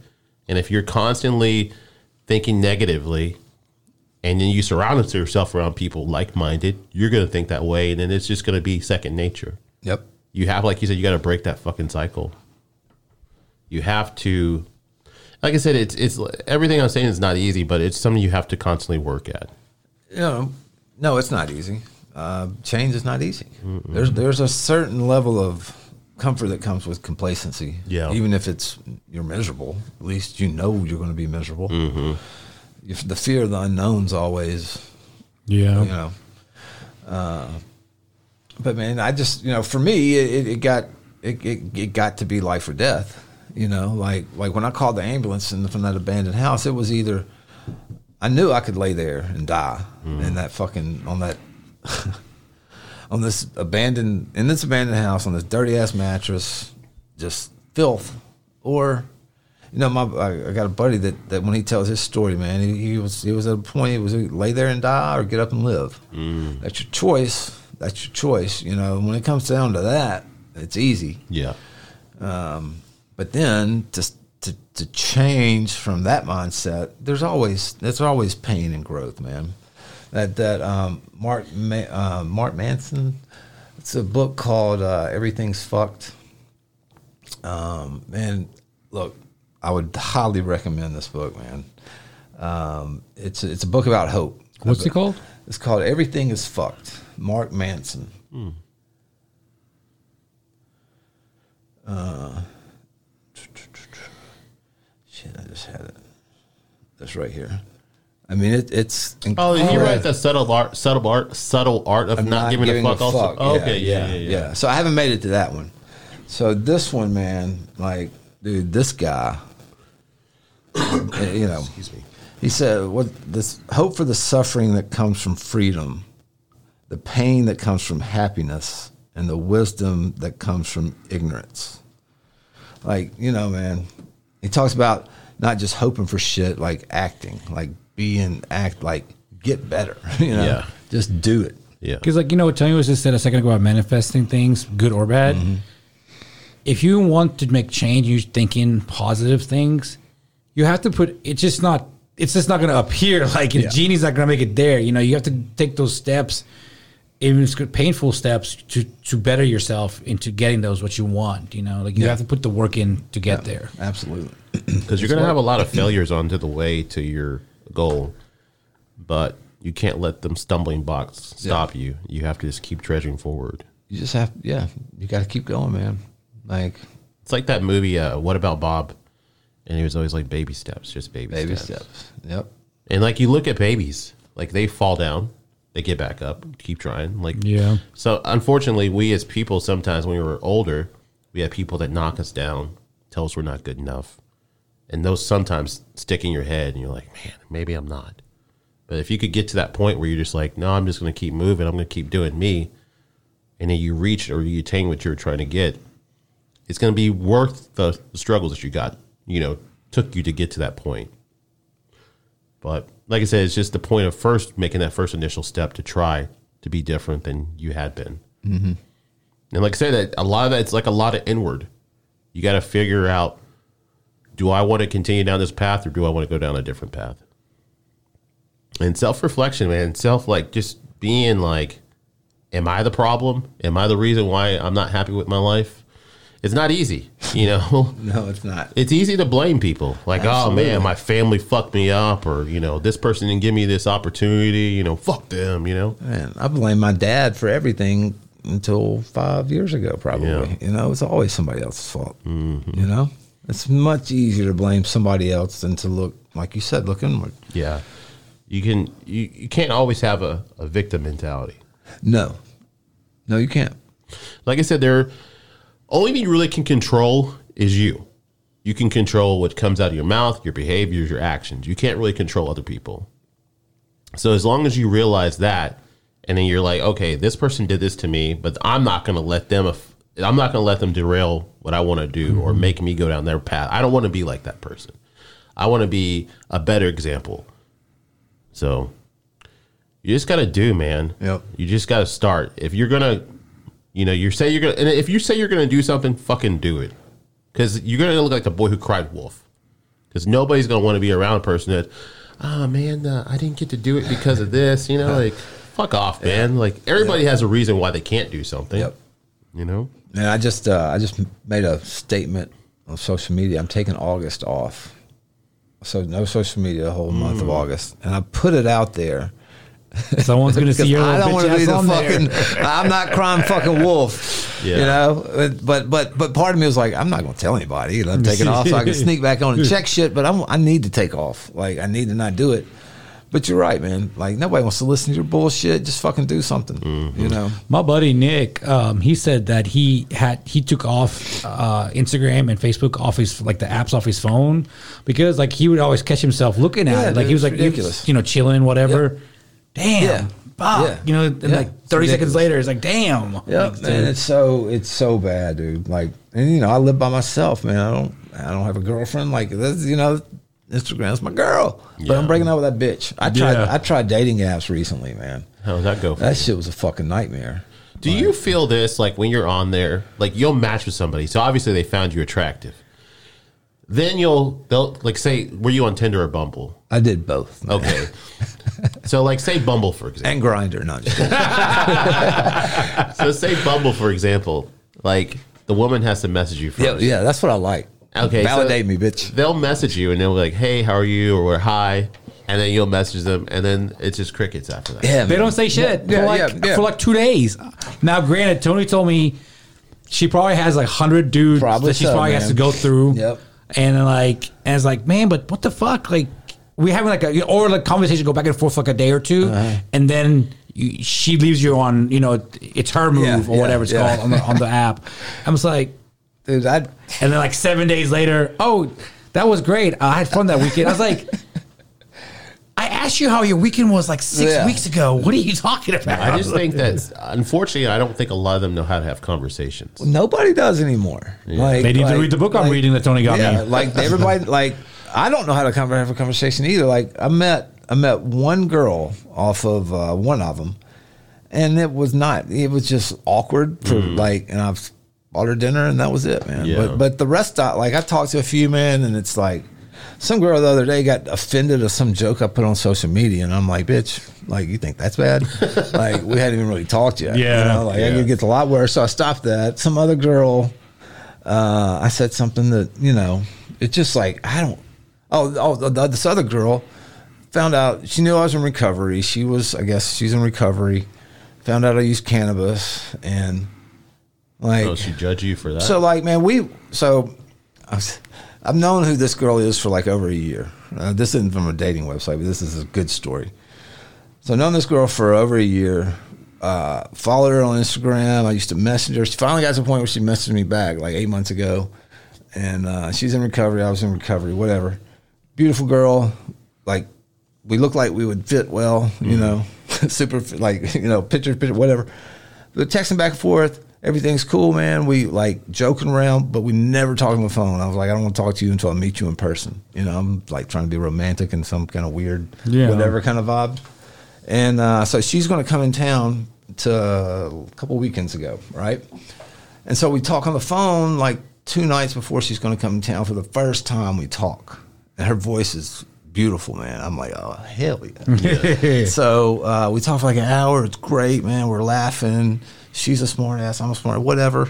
She talks about her son who's living with her, who might I think he smokes weed, and how she doesn't see anything wrong with cannabis, and yada yada yada. And I'm like, oh, this is beautiful.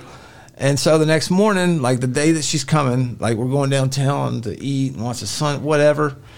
I text her and I'm like, it was great to finally talk to you because she'd been wanting to talk for a few weeks, months, and I'm just blowing it off. Um, and I was like, it was great to talk to you. I'm so glad you're okay with cannabis. Blah blah blah. See you tonight. Nothing. Like noon, I call her, no answer. And then I'm, it hits me like, fuck, this, this fucking. So she texts me something about, uh, I didn't know you used marijuana in my experience. And I just, I was like, fuck you. I just stopped reading right there because I don't care about your experience. Um, this, you know, you've been talking to me for a year. Yeah. It's been cool. But now because of this, you don't even come have dinner? Like, for real? You know. Hey, Like, she saves man. you some money. Yeah, I would. Yeah, true, true. You're But right, man. You're right. She did save me money because I would have bought her dinner, man. And, and I don't need like I don't have time for that either. But but like we got along, and like you're going to just because I use cannabis. I'll She's, give. she's like, you use the marijuana. you, She you're a said sin. she used the she she used the marijuana maintenance is what is what is what recovery people. You're on marijuana maintenance. You're going to relapse. So Get the fuck out is she sober from alcohol or, or Man, what? she was on. Uh, you know, she was on hard like like uh, she was meth head, I think. So say like she was on meth and she's trying to date somebody. Does she want somebody to judge her? For I guess what so. She did, her past or I, whatever. I mean, you know, like that's, that's, the not thing, fair. man. No, it's not fair. It's not fair, and it's closed minded, and and you know, it's uh, it's a, it's a, it's a, it, it- it's a, uh, it's a learned behavior. To me, it's like you get in that recovery game for too long, man, or, or a religious group for too long. You forget how to actually think for yourself. Yeah. All right, let's step back. All right, I've been talking to this guy for a year. He's obviously come a long way from sticking a needle in his neck. Maybe, maybe he's cool. So what if he smokes a little weed every now? and then? But you know what? At the end of the day, she saved me money, and whatever. It's her loss. yeah, absolutely. Who doesn't want to, you know, Exactly. forty-seven-year-old drug addict to date? You know, Yeah, I mean that's just I don't know. That's to me that's a trivial thing not to talk. it to is, man. else. It's just like I don't like dating a man. whew. I don't even know how to do that though. Well, I think uh, there's too many options out there. Like everybody has all these apps, and, Yeah. and you know, even you can use Instagram. People use Instagram and Facebook Mm-hmm. for you know dating. So I think there's too many options for people, and sometimes people overvalue themselves too. I think. That's a good way to put it. Overvalue.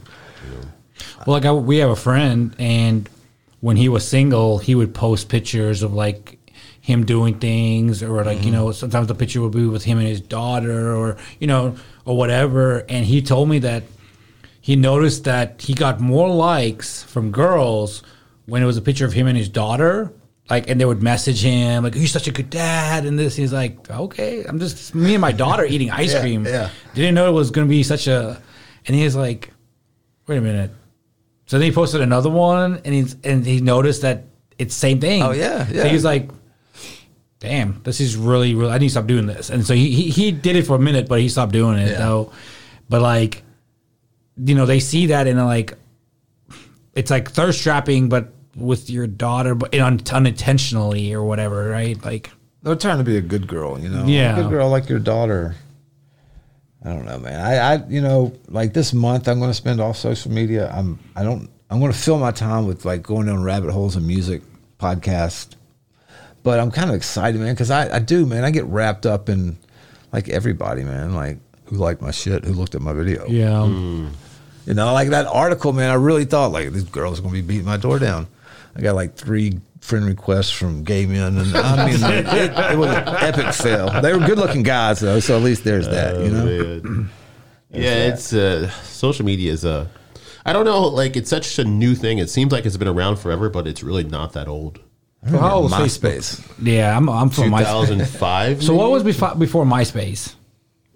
Friendster or something? Yeah, I remember. I see. I, I think MySpace was the first one I got, Yeah, and then I got Facebook, and then I got Instagram. I finally got Snapchat like maybe three or four years ago only, and I barely ever use it because like when it shows you your memories from like the month months mm-hmm. before, it'd be like one thing. You know, like oh, shit. I want to get when I get back on. Like Facebook's cool, all right. I like Instagram because I follow. You know, like I got rid of all the booty shakers. You, I mean, Most of the booty shakers I got rid of. Okay, It's like But- I have friends that send me pictures of the booties and shit. Yeah, So it's like It's hard I don't need to follow look. them because they're gonna send it to me anyways. Yeah. And I need to free up a bunch of lo- uh, follows before work when I'm doing Yeah. searching for Work. guests for podcasts. real stuff. You know, you know, like yeah. So when I go back to it, I'm gonna clean mine up even more, man. But uh, I, I like. I mean, TikTok looks like it's kind of fun. Yeah, For like TikTok- goofy shit. Yeah, I mean. I don't know.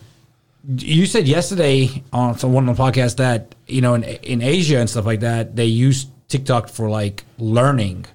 Here we use it for dances and stuff Yeah. like that. You know, like yeah. Well, Americans aren't going to learn anything. unless they got to, man. Come on. yeah. they say generally like people on TikTok and like China are using it for like be engineers, Sure. and doctors, and stuff like that. And for a while here, I, I think it is kind of changing now, but it was like stupid dances because it's mainly geared towards kids. But Yeah. now you can find out how like Yeah, there's- do there's certain so- yeah. things that you never knew existed. There's some like cooking. Like I love to cook, man. Like cooking is a big one of my big hobbies. But I've seen some uh, cool shit on you know little at home cooking. Oh, yeah. things on TikTok. that I'm Yeah. like, okay. And it's condensed down version Yes. too. You know, it's Yeah. like Well, the the- cliff yeah. notes of The videos. best is yeah, the, it's like thirty seconds Yeah. or a minute long, like an Instagram video or something. Like I saw today. How do you cut a lemon when you're about to use it? Uh, I go all right. The ends here. Yeah. I go like that. Okay. And then I flip it on at the end of it and go back, back, back. Okay. Wrong? Am I wrong? I'm with you. I, that's how I did it until I saw this video today. so they stick like um, you, they hold the they hold they have the lemon right in their Yep, hand, yep. and they you know on the end where that little butt thing is, Uh-huh. they push something in there. And just go like this, and then they squeeze the lemon like this to get the juice out. They don't even cut the lemon. Oh, so don't cut it. yeah, that's why I said I'm, I'm. When I go to Kroger tomorrow, I'm definitely buying a lemon just to try this. I keep lime in my water. Yeah, like, it's like, and I learned that I was like, if that actually works the way that guy just showed me, Yeah. like, I'm, my mind's gonna be blown. You know, like, There was something uh, the the the little juice boxes when we used to get the straws Yeah. that are bent at the top. This TikTok video I saw had it sticking in the other way, fucking made me so mad when I saw that. where the bent part goes all the way across the bottom. That makes sense. I'm like, It makes motherfucker. sense. We've been lied to our whole And life. like those, those ice cream, not ice cream. What do they call Those little. Freeze pops. Yeah, Freeze you're supposed to pops. Just break it in Yeah, half. yeah I'm just like- break it in half. I was like, man, TikTok told. I'm looking at some of this stuff. I'm like, how did I not know that? How did- yeah, how the man- fuck did I not know that? The, mo- mo- the most helpful one I've seen recently is when you're draining the, your pasta eh, from like when you cook it to get the water out. Uh-huh. You put the thing in the pasta. You put the little. What's that little plastic Strainer? thing? Yeah, you put it in there and you Oh, flip it just over flip like that this. over. That makes sense. So then, so then Yeah. the, all the pasta goes into the drain, and the water goes out. Yeah, I makes was sense. like, oh my god, here we are doing like this, pouring like this. And, But man, people will always come up with some way to one up the last Yeah. way. I saw something the other day that was like, how many times before the internet did you were told something, and you used to believe it to be factual, and then now you have the internet, and you're like, oh, that person lied to me. you know, because like back in the day, people could bullshit all they oh, wanted yeah. to, and you had no way of finding out if they were truthful or not. Now you have the internet, like, oh no, you're wrong. you know the thing on the on bridges, that you see that little metal spart, the metal parts on the bridge, like when you're going over the like over a bridge. yeah, yeah. It's it's part of the suspension, I guess. If the bridge collapses, it, it cooks right, so the bridge doesn't fall.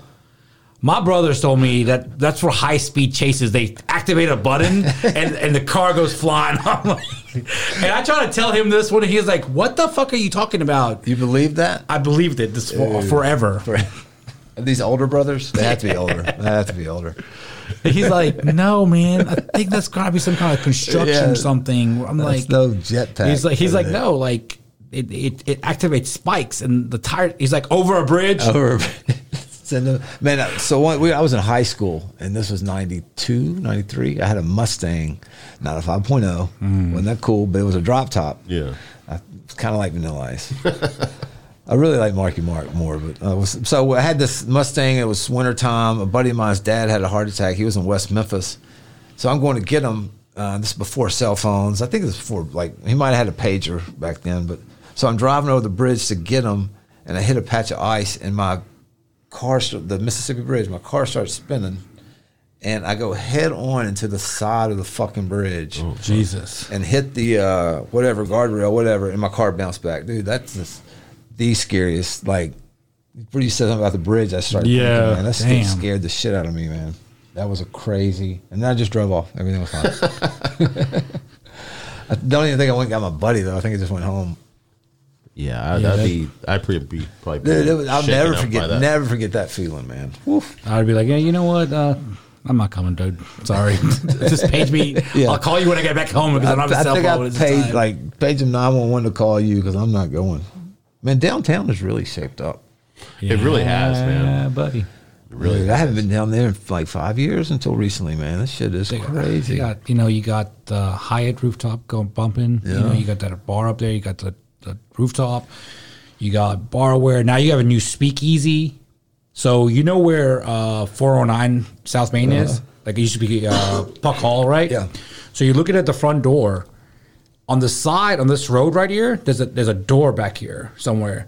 You oh, you go through that door to get to the speakeasy. it's wow. called Lucky Cowboy or Lucky saw- Star or something like that. Yeah, it's a, yeah. Yeah. like I'm not a big cowboy kind of guy, but, But it looked like a cool ass right? place. Yeah, man. I saw it and I was like, "Damn, we should." And I was I was out last night and I was, Yeah.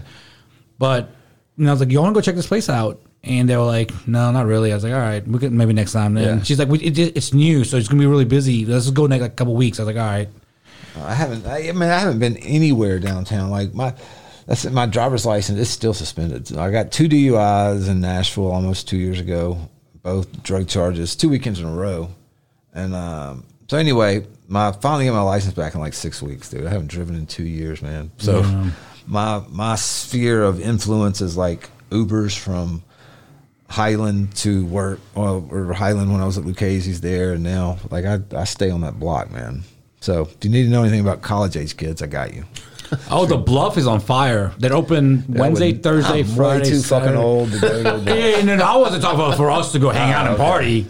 Yeah. Or maybe I was. but I don't. Never mind now. But like you know, they're closed three days a week. Yeah. Their big night is Thursday, which is Thursday has always been the big night on Highland. Even when I worked down Yeah, there. yeah. Where'd you Uh, work? Uh, Highland Q. Did you? Mm-hmm. And Liquid How long Lounge. ago? So this was 2000. Oh, no. Yeah. So this is Highland Q, Liquid Lounge, and Double Deuce when it was Gotcha. not the one original one on by Walker by Tiger Inn Uh-huh. by the bookstore, and uh, it was always Thursday night was the bump at night. Yeah. But like, I went to meet a coworker. Uh, I had to give him some some beer I had in my car for him to swap for me, and I was like, I just looked in the door, and dude, it was nothing but like, I mean, I was like, is anybody checking ID? You know, like you just, you just start no, feeling yeah. like you're like, Man. and you know they got bouncers, work- you know they got bouncers, but then I'm thinking in my head, I'm like, he's he's like 32, 33, right? And I'm like, bro, what are you doing here, man? Like, just come get this beer out of my car. Let me get the fuck out of here. Yeah. He's like, no, we're gonna hang out for a little while, and I'm like, dude, I don't think these bouncers are. You know, these girls aren't 18. Yeah, And he's like, no, you're just old as fuck. That's the difference, bro. He's probably right. And I go, I go, Yeah. he goes, he goes, think about it, man. Like when you were, when you were 30, right, when you were that age, you thought you looked old as fuck being in the Yeah, bar. yeah. And here we are. I was like, and I get it though. Like living at Highland Row, man, I got like the pool. Like I, I, I Bro. it's fucking ridiculous, man. These girls are like, I can't. I mean, they, they're 18, 19 years old, man. I feel like, like you know, I just I feel like the hall monitor. Like, Yeah. put some fucking clothes on. Yeah. I just, man, like that whole, that area. No, I mean, it's great. I'm so glad they have it. It's nice. Yeah. You don't need to be my age living over there. Nah, like, we we're too old for that. I think. Yeah. One of my friends was going to get a place there, and I was like, "You were Highland Row? What are you talking yeah, about?" yeah. And he was like, "He's like, yeah, the one." You know, I was like, "I know what it is." I was like, "Dude, you're too old." Yeah, I would, like, no, I would just move back to the city. I, I and I knew. No, no, you're fine because Yeah. you don't. You know, you could get away with it. This guy can't. Yeah, he just looks it. Dude, I, yeah, but but but they stuck me on a floor, right? I think they did this shit on purpose. So my two neighbors on each side of me, like really old, like sixty five. Hmm. One of them's on a walker, the other one's just weird as fuck. And I'm like, what are they trying to tell me, man? Yeah, I'm out of they definitely bitch. put you there. Yeah. Oh, this is the only apartment available, sir. But it's got a pool view, but this is the old man's floor, so sorry. Yeah, But you know, every, I mean, the, the workers are cool, but it's a, it's it's young, man. I'm too like I want to get like midtown. I really want to get downtown now. yeah. Downtown's on fire, bro. Yeah, yeah. If I stay in the city, you know, Nashville was beautiful though, man. Yeah. I love Nashville. Nashville has a lot going on, and you know, there's like what nine nine cranes currently up in Dude, the it- city, the whole time I was there, there were crane, that many cranes down. and I saw an article one of my buddies posted that lives there, like from like Nashville Times or whatever they call Yeah. it. You know, they're building. It's like 17 more. High, not I don't know if they're high rises, mm-hmm. but like either high ri- apartment high rises or hotel they high got rises. so many crate. And Like the hotel we went, we stayed at last time we were there, it was like four hundred and twenty five dollars a night. I was like, no, like, and you know, we ended up getting it for like No, it was seven hundred twenty-five dollars a night. se- oh, Damn. And we ended up getting like normal rate, Yeah. but like, dude, like, or you know, I think it was like I forget what it was, like two thirty nine or something. But I just remember, like, man, that's really expensive for one night of a hotel room. Stupid. and then they they they really man, it's crazy how much money they dumped in, and even like the gentrification of all the like they just torn shit down, building these shotgun homes, Yeah. going every direction from downtown. Like it's it's nuts, man. The traffic's terrible though. Their interstate infrastructure system. So they were they've been working on it forever, but just no wasn't strong enough to handle. and, and they better they better make it stronger or bigger Oh, yeah. or whatever Yeah, they plan on doing do because with all the people that are coming in there, you know, just just Broadway itself, those bars right there from wherever it starts, where the bars start, all the way to the river, you know, where uh, Hard Rock is Yep. and Acme across the other Yeah. side. That little fucking what two or three blocks Three blocks, I think.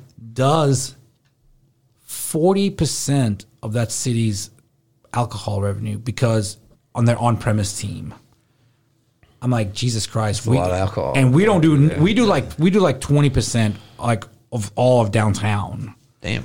So yeah, it's like they're fucking murdering it. It's fun, but I mean, It's crazy. It's yeah. expensive. Yeah. So, what was it like? Were you homeless here or only in Nashville? I spent a Nashville, Nashville. I mean, I wasn't homeless here. Like for a couple of months, I've been in and out of hotels, but uh, but like true. So, you know, I guess yeah, you could say both. But the the the worst of it was definitely in Nashville. so, what was the the transition or the the time when you're like, "Fuck, I don't have any place to go"? Like, what was that? So that that was in Nashville when I uh, when I got kicked out of that out of the uh, the sober living house, and I really, you know, it was I failed a drug test. I was getting high in a sober living house, you know. So I, fuck, I got nowhere to go. I started crashing on couches, and uh, you know, at the time I had a few f- decent friends that let me crash, but then I was I was just so bad off, man. I would, dude, I was I was just you know doing whatever I had to do for money. Like I could being it's fucked up, man. Being white, looking decent, you can walk into a mall or any store and stick something in your pocket or in your pants and walk out. You know, like it's just fucked up. but it worked for me for a long time, and uh, so I used to just. I would get up in the morning. I would go do that. I would take whatever I got and go get my dope, and that's how I lived my life for a long time. You know. Did you just give the dope man the stuff you took? Yeah, I would take I would take orders, man, from him. All of like uh, what they wanted. like what he wanted, what his family wanted. Like I like I, I, ugh. I was good though, man. Like you know, I would I would walk in, I would have khakis on, a button down on, my hair looked nice, my glasses looked nice. I would get a big ass bag and I would just load the clothes in and I would walk the fuck out. Wow. And I never, ever, ever, ever, ever got stopped. You know, like when you're leaving, like Aber- well, I don't even know if Abercrombie's still a store, like, but like say Gap and stuff like that. Those sensors at the doors right uh-huh, there, yeah. they only go to like right here. So all you have to like, Hold you it got- up. hold over your like you know Yeah. as you're leaving. Yeah. Because I remember when I worked at Abercrombie, I had a few friends that we used to come there, and they would just take a bunch of shit off the racks, and Yeah. they would just you know they would have, bring a bag, you know, and just load it up and. We don't. We're not paying attention. We're eighteen year old kids. Like we're not gonna. who, who the fuck are we? And I'm, I'm not. I'm, I'm not even- I'm chasing nobody Yeah, I, outside. you know, I'm not even thinking about it. I'm working the register, and they, and they just say, "Hey, see you later, Raul." They got a full ass bag. I'm Yeah. like, "Oh fuck!" and they're holding the bag the way because they know where the sensitive level yeah. is, right? So it's like, oh my god, it's smart man. motherfuckers. I mean, that, you know, theft of everything. There's like people breaking in cars in our apartment kind of play. But man, it all, it, no matter what you do, it's coming back on you, man. Yeah. Like I stole so much shit from malls and stores and I lost everything. you know, like I, I went to rehab with a backpack with like one change of clothes. Like my, you know, I, I mean, it was crazy what I could, what I took, but you know, it all, I mean, it all comes back to you. It all comes back on you. Yeah, it's um, it's got to be like a weird feeling. Like you grow up, you're in a home, you know, you always have like comfort, a roof over your head, and then to be like one day you're like, you don't have those luxuries yeah, anymore. man. So, so yeah. So my, my my my I was privileged as a kid. Yeah. You know, my dad started a business when I was the year I was born. Uh, he was successful, so we went from you know a normal house in Whitehaven to a pretty big house in Southaven. Uh, graduated from Harding Academy. Never had a want. Never had a need. Never had any, you know. I mean, my family had they had issues, whatever. Yeah. You know, nothing bad. Like always had everything. You know, and then graduated high school, went to Harding University to play football. My girlfriend here got pregnant. We got married, got a little house, went to work for my dad. That didn't work out.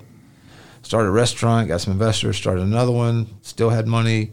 That didn't work out. And then and then and then you fast forward, you know, a failed marriage thrown in there and some other shit thrown in there and and then all of a sudden you're fucking at the bottom. Mm. Like the bottom bottom, you know, like nothing. And you're just like, what the fuck happened?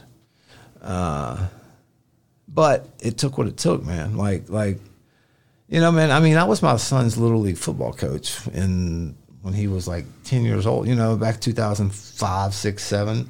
Like I was his little league football coach, man. I was at school all the time, taking him lunch. You know, I mowed my grass. I had a business. I went to church. I went to the gym.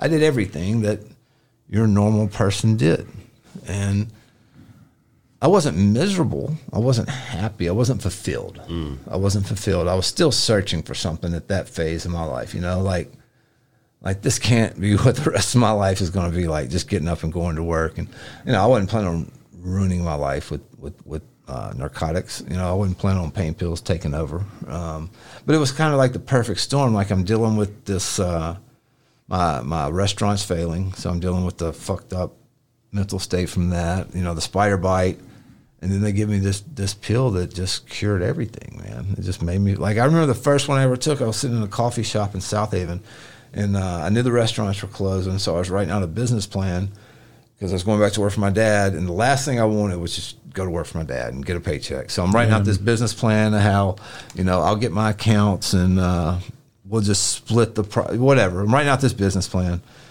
and that pill kicked in, man, and I just felt like this warmth come over, and it was just like, and dude, so that was 2009. By 2012, when I first went to rehab, I mean, I was stealing, and then it got even worse. Like I was stealing from my dad's company, you know, thousands of dollars. I was uh, stealing from people, you know, like mainly, you know, mainly business, but um, just horrible shit, man. And then I get sober for a minute, and then I would relive all that shit, and I'd beat myself up some more, and then I get high again because look what you did, and look what you did, and look what you did, man. I can't do that shit anymore. Like I know what I've done, uh, I just can't live there. And Right. you know, man, some people hate me. I mean, they have a right to hate me. You know, they don't. I don't. I don't blame some people. You know, I've done some horrible shit, uh, but it is what it is, man. I can't change it, and I can't. I can't hide from this. You know, like I'm not. I'm not the type guy just to go. I made it through. I'm just going to slide into these meetings a couple times a week and pick up my next year chip and maybe sponsor somebody. I don't know, man. I, don't, I just don't operate like that for some reason. And so, like, I just I have an opportunity to share my story. I'm going to do it. So I'm glad you guys. So were you good at hiding being on being addicted for a while? Uh, at first, I was great at it, man. So I tell you what. Here's how. Yeah, man. So when my addiction started, um, was the same time that they were opening up. Uh, Josh Bearden, who was my best friend, passed away a heart attack. He was big as Hulk, man. He was. The reason I asked where when you worked, where you worked, we were at the Holland Q one night, and uh, I'd gone to the car, smoke a joint with somebody, and we come walking. But Josh was a big fighter, never started fights, and like three windows were broken out of Holland Q. I When was this? this was 97 Oh, okay. 96 97 and so i'm walking back up from rp tracks and i see the windows busted out and i see people pouring out and i'm like fuck. I knew exactly who it was. So i run in there. He's under a pool table man. And like people are kicking him hitting him with pool sticks and he comes out with pool balls in his hands and starts throwing them hit one guy broke his jaw. And so we end up grabbing him take him home. Anyway just a good story about that guy. He's a great guy. Um, so him and Scott Craig opened up the DeSoto CrossFit 2008ish, um, and and then you know I'm in, think I'm in decent shape doing my little circuits Yeah. at the DeSoto Athletic Club down there, and um, so uh, you know we started CrossFit, and I was taking pills at the time, and then. Uh, then started on the Roxy's, but I would we would we'd work out at four o'clock in the afternoon, and I would snort a pill right before I went and worked out. I mean, I looked like I had, like I said, man, I was in great shape. Uh, I was strong. I could lift a lot. I couldn't run very well, so I hit it, you know. And, and but my whole life, anything I had hidden behind my humor, like I want to make you laugh, so you think I'm okay, and Yeah. and then how I looked, you know, like you know, I look back even when my restaurants were doing well, man. I, I was I was still just it was all at that point it was all about me, uh, and I've always hidden behind the way I looked, and so for a long time I was I was good at it until it caught up with me, you know, um, and then it went from being in great shape to you know, when, when you move to sticking a needle in your body, it, it, it gets dark, you know. Uh, there was, uh, yeah, I was homeless in Memphis. Uh, you know, we li- I lived out of my car for for a while and crashing in hotels on people's couches. Uh, and uh, man, it it went from being in great shape to just being skinny and looking like a bag of bones. Uh, but I always, for some reason, you know, my diet always stayed somewhat like I just I kept a hold of that. Like I'm at least going to eat well. you Yeah, know, it's- it's fucking weird. Like I'm going to drink water, and I'm going to eat well, even though I'm sticking needles in my body. you know? And that might be the only reason I made it, though. Honestly, man. You Yeah. know? Yeah, Probably, Man, yeah. that's like Damn. addiction is a weird thing, man. It's like some people can do something and it doesn't bother them, either alcohol or whatever, you know, and then some people just something in their brain it just and I- and I'm not I'm not fucking with alcohol, man. I, I I've relapsed on alcohol before. I was like I'm just going to drink, and that like consuming alcohol clouds my judgment. Mm-hmm. It, it makes me think in a way that's not it's not it doesn't work for me, you know. So I don't want to go out and get drunk, and if I get drunk, I'm going to do cocaine. Mm. If I do cocaine, I'm going to want to come down. I'm probably going to do pills or fentanyl. you Yeah. know? that's how I, that's how I'll operate.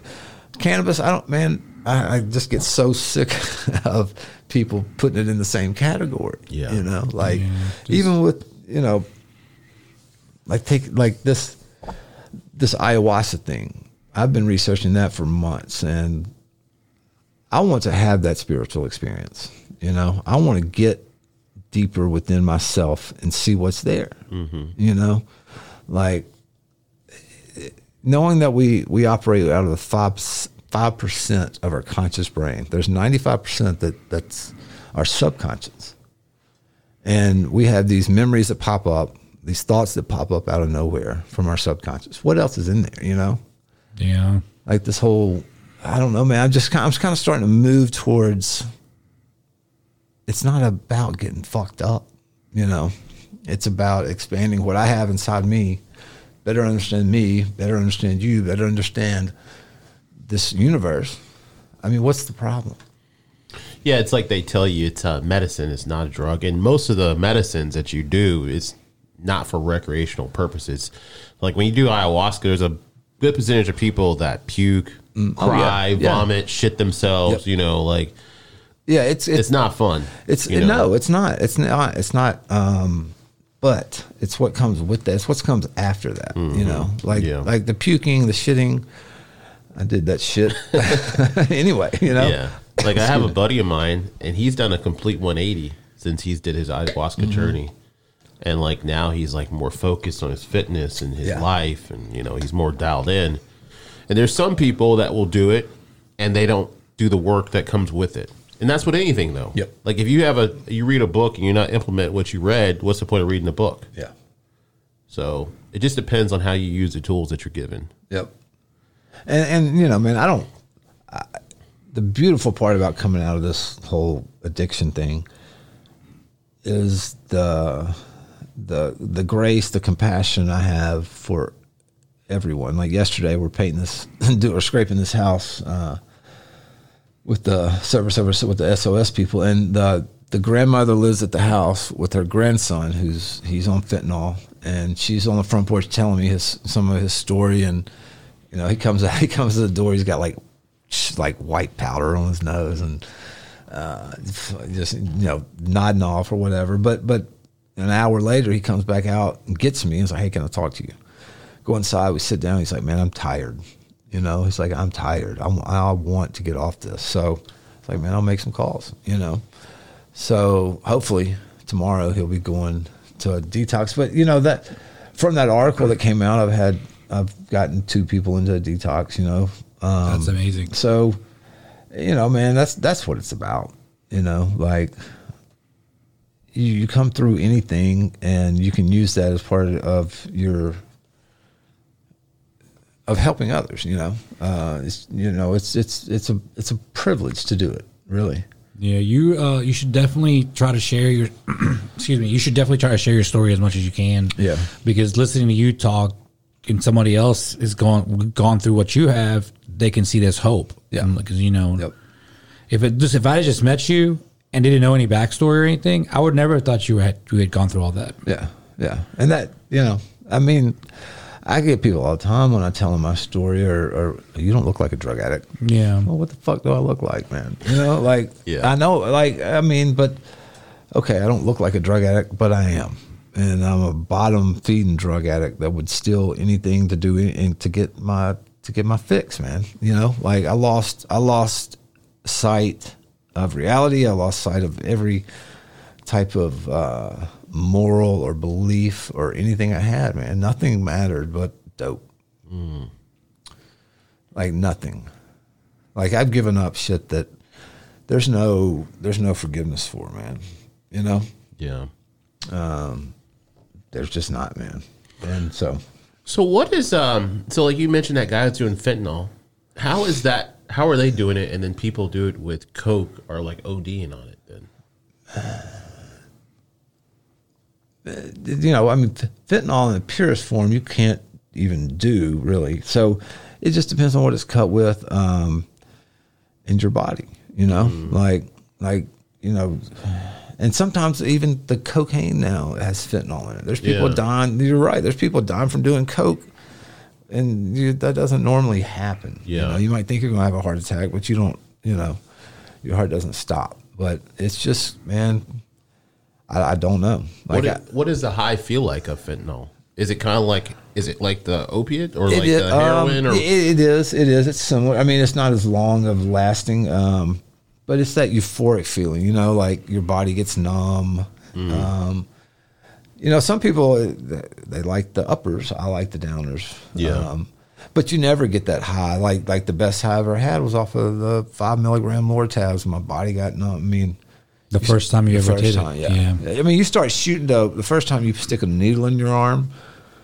That's a fucking crazy, incredible feeling. Um, and you know, I've, I mean, I've shot it all, uh, done it all. Um, so, but at the end of the day, man, it's like, what is it? You know, like you run, like I was just running from something, and that's what got me. You know, some people it's gambling, some people it's sex, some people it's making money.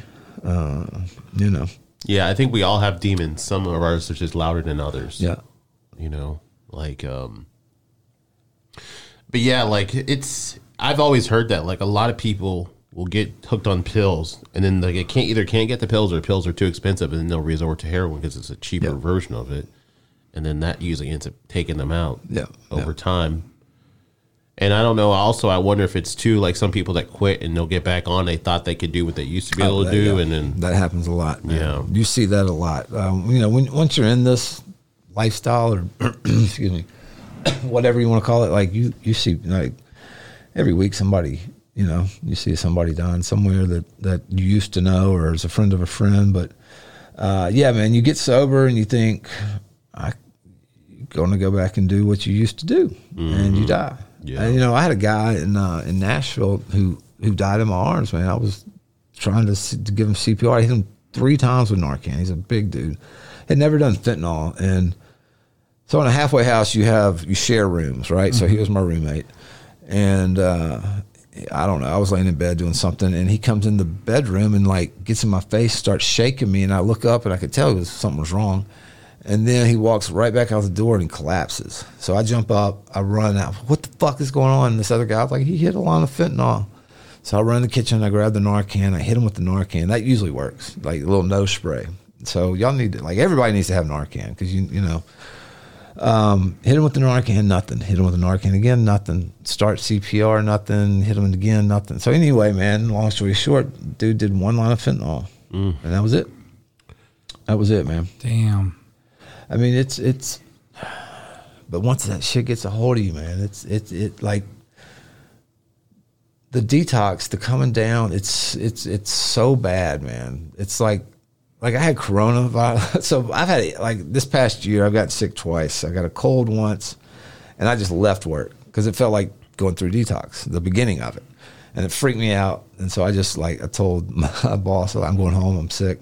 And then I got COVID uh, a month or so ago, and that freaked me out. But um, so it's anything that you've ever been sick with times ten. It's, but it's it's and it's the, the mo- it's the mental game of it too. Like you'll do anything not to be sick, man. I mean that's why you see people doing anything to get their drugs. Yeah. I remember watching uh, a documentary on like you know what people going through withdrawals. I, I don't know if it's just like a TV show or something, but and they followed a certain group of people for like ninety days, and you know the they show them getting high, and then you know they put them in a like, in, like a mental hospital, but with the padded room and stuff. So there's no they can't get out, they can't get in, no one can get in and you just see him like shaking and like sweating, throwing up, and just crying. Like I was like, "Holy!" That's what I was saying fuck, the, man. the the throwing up and shitting yourself on ayahuasca. uh, I've done that. I've done that in jail, coming off of dope. You know, yeah but man, this like our culture, especially hip hop music, which I love hip hop music. Yeah. you know that's what I listen to. But it's like, man, we gotta stop, man. Like this, this drinking this lean shit is not cool. Popping these perks, these thirties is not cool. Like they don't get into the fentanyl. You know, for some reason they say that for the white suburban kids. That's just not cool either, man. Like we're all like you're seeing people die all the time, man. Like artists uh, and it's just I don't know, I don't man. The only thing I know to do is use what small little fucking platform I have, what tiny little experience I have, and and try to talk to somebody, man. And I'm not. I'm you know the problem with with with going to no, not the problem. One of the um, issues, whatever. I don't know. It's not a problem, but a, a lot of kids today they don't like going to twelve steps, going to AA meetings all the time. Eh, they don't want to do that shit. I get it, man. And there's a lot of judgment that happens in any kind of group you have, you know, like of of, of outsiders, you know. Um, so there's a lot of people just like they fall off. They, they, they, they don't fit in with a certain AA or NA or CA meeting. And they're just like, man, recovery's not for me. I'm just not going to do it. And I'm just going to stop. And uh, some of them make it, some of them don't, you know. But to me, there needs to be some more awareness for alternative methods to getting clean and sober. And it doesn't need to focus as much on, you know, what you can't do is what you can do, man. You know, it's just it it it's tough because I respect so many people in the recovery community, and I respect the people that go to the meetings and that, that do the twelve steps and that that's their life and that's how they are. Yeah. Whatever makes you better, man. But there's a lot of people out there that that's not their thing, like, and they're struggling and they're they're men that are that are that are and women that are lost and don't know where to go and what to do, and they keep running back to the same cycle, you know, the same cycle over and over. And there has to be an alternative to, you know, just doing twelve steps. Well, you can look at it like college. Everybody's always like, go to college, get a job, do this. This is the path you have to do. There's some people that college is not for them. They still need to work and make money, but there's people making money online, playing video games or doing, you know, only whatever, you know, other stuff. So there's other avenues in that. So why isn't there other avenues for sobriety? Yeah. And maybe like with the digital age, they need to look into like maybe I can use YouTube or TikTok or something like that instead of you know the traditional meetings for people to to go to, and maybe a lot of people aren't comfortable exposing themselves to other people. So maybe if they can just watch a video or listen to stories and you know all that other goodness, Yeah. it might be another outlet than the standard. Because like I said, I mean, one thing works for one doesn't work. It's not one size fits all. I don't think. It's not. look you're a perfect example you know because you you you, you know you smoke weed to k- keep you right so you don't do other things that are going to set you off yeah. track Yeah. But there, there, there, you know, I know for a fact there's people just waiting in the wings for me to relapse on fentanyl now because I use cannabis. But I think it's. Uh, I remember watching this guy on Instagram, and his dad was had an addiction. He's like, "Dad, are you ever going to relapse?" And his dad's like, "All I can do is one day at a time." Yeah. That's with anything. Yeah. everything is one day at a time.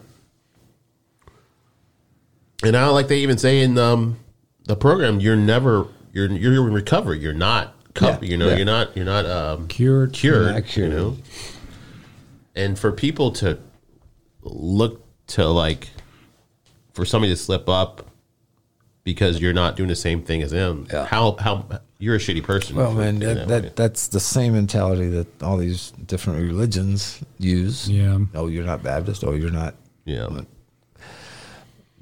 So, but you know, man, like for me, for me, it's creating the best possible life I can create. It's uh, maximizing on my talents. It's it's my people. You know, surrounding myself with good people, people, purpose, pride. You know, like I got my people. You know, I I found my purpose. Like I'm happy. I have some pride today. yeah Everything else will fall in place, man. Yeah. And now, you know, as I grow, reach back. You know, like like God will present something somebody like yesterday, like that kid. Oh, you know? yeah. you know, man. Like things will happen that I don't have to go just sit around a meeting house and you know try to sponsor. Like I don't, I don't want to take anybody through the twelve steps. I don't really want to do that, man. That's not really my thing. But we can go have lunch and talk you can call me anytime. Mm. You know, like like you know, I mean, like I'm getting off of social media for the month. I put my my phone number out there. Like I'm genuine about this, man. Like if I can help you, if you need help, I can help. I I can't help you, but I can direct you in the way. Like I know people in all over the country now. You've got insurance or you don't have insurance, we can get you into a into a detox. We can get you into rehab, and we get you in a halfway house, man. And that's where it starts. yeah Like, if you think you're just gonna, I've been doing dope for two years. I just need detox. No, you don't. You know, I know, I know people like that, man. They just won't sit the fuck down for 30 days and let their mind heal. Like, just go sit down and rehab for a month. Let your mind heal. Let your body begin to heal. Listen a little bit, even if it's shitty rehab, man. Learn what you don't want to do. You hmm. know, or learn that I don't want to be here again. Yeah, that's But it's it's so hard, man. We get you know, people get like two weeks sober and they start to feel again, and they have to go fix what they've messed up. I got to get home to my wife. You haven't been there in two years, bro. You know, you've been out getting high for two years. You haven't seen your wife hardly. She's not. She don't want you back. Sit down. Yeah. You know, I got to get home to my kids. Your kids don't know you. Mm. You know, and I speak from experience with that. Yeah. Like I speak from experience, man. You know, and I fucked it up to the point I lost it all. You know, I mean, and I don't blame. I don't. I don't blame anybody for anything but myself. You know, I'm just thankful there's real men out there that step in and do the job of little boys like me when we fail at our job. You know, I mean, that's just part of it, man. But you got to take it. You know, I mean, you, you do something bad, you got to take the consequences, and you can't rush through. You cannot rush the process. You know, like I've gotten sober, and six months into being sober, I've rushed through the twelve steps, and I'm ready for life. That's not how it works, man. Like, just be patient. That's why this time around, man, I was just I was cool. I was going to be in this halfway house for a year. I'm going to work this job at Lucchesi's for a year, uh, and I'm just going to chill and get my head right and get my body right. You know, I mean, I was fortunate enough to get an apartment six months into it, but that was my plan. You know, like this whole switching careers, I was moving towards when I did the article in the magazine. I was I knew I was getting out of the restaurant because this wonderful man that owns the restaurant, Mike Robilio, who gave me a chance four months ago when I asked for more money. He he said to me, "Look where you were a year ago," and I was like. Fuck you. You know, I'm not looking back where I was a year ago. I'm just saying, you want to give me the money you promised me when I started. So I knew right then, which he's a good dude, man. He, Yeah. You know, he owns a restaurant. I get it. He stressed the fuck out. But I knew right then I was I was done. Mm-hmm. Like you, you just view me as a drug addict. So fuck you, I'm gone. So I was looking at doing health and fitness stuff. I was gonna get a yoga certification, get a personal training certification, get a nutrition coach certification. You know, that's what I was going for. Um, but this worked out, thank God. This is much better for me. But and I just couldn't uh, couldn't go back. You know, Did, didn't want to get stuck in the same bullshit I was in before. You know. Yeah. Yeah. This this journey of life is fucking crazy, man. Peaks and valleys, ups and, and downs, man. And man, Anybody that says they did anything without any type of uh, struggles didn't really live life. No, no, and that's what that that that uh, everything is fucked, man. That Mark Manson said, you know, the happiness or the the the uh, whatever. I fucking I forget, just forget how it went, but you know, you know, just having. Uh, don't just hope for better. That the you, the struggles are going to come. You know, um, it's what you do with them. It's how you act. Yeah. It's what you act on, you know, what you act out of, like living out of fear, hope for the suffering that comes from freedom, the pain that comes from happiness, the wisdom that comes from ignorance, the suffering that comes from fr- that comes from freedom. You know, you got to suffer to get to that freedom, and that's just part of. That's just there's no there's no easy path to growth. Yeah, it's like Tony sent us a picture the other day, me and my buddy Jason, and it's got a guy at the like a body looking like a body bodybuilder guy on there, and a, a guy sitting on the couch, and above it it says "suffer." So you have to choose which one you're going to suffer with. Yeah. You're going to suffer and look good at the gym, Yeah. or you're going to suffer with health issues, not going to Not the gym, doing- right? yeah. So like, Yep. it just everything. It's going to be hard, right? No matter what you choose, it's there's going to be a hard, Mm-hmm. Yep. but choose your hard, I Yeah. guess, right? And man, I'm proud of you for getting back in the gym because it it gets to a point, man. Like you feel better when you do it. You know? Yeah, one hundred percent for sure. Uh, I mean, you- you get back, you start, and it's not just physically. I feel better. Emotionally, you you feel better. You know, you feel better about yourself. You have more self worth. because you look better. It's all tied in, man. Yeah, It- no, you, you're you right. start releasing those endorphins for something positive instead of being like, oh, I hate my life. I hate myself. I hate how I look. You know, Yeah. Would you say you love yourself when you're in your current form? What? Would you say you love yourself when you're in your current form?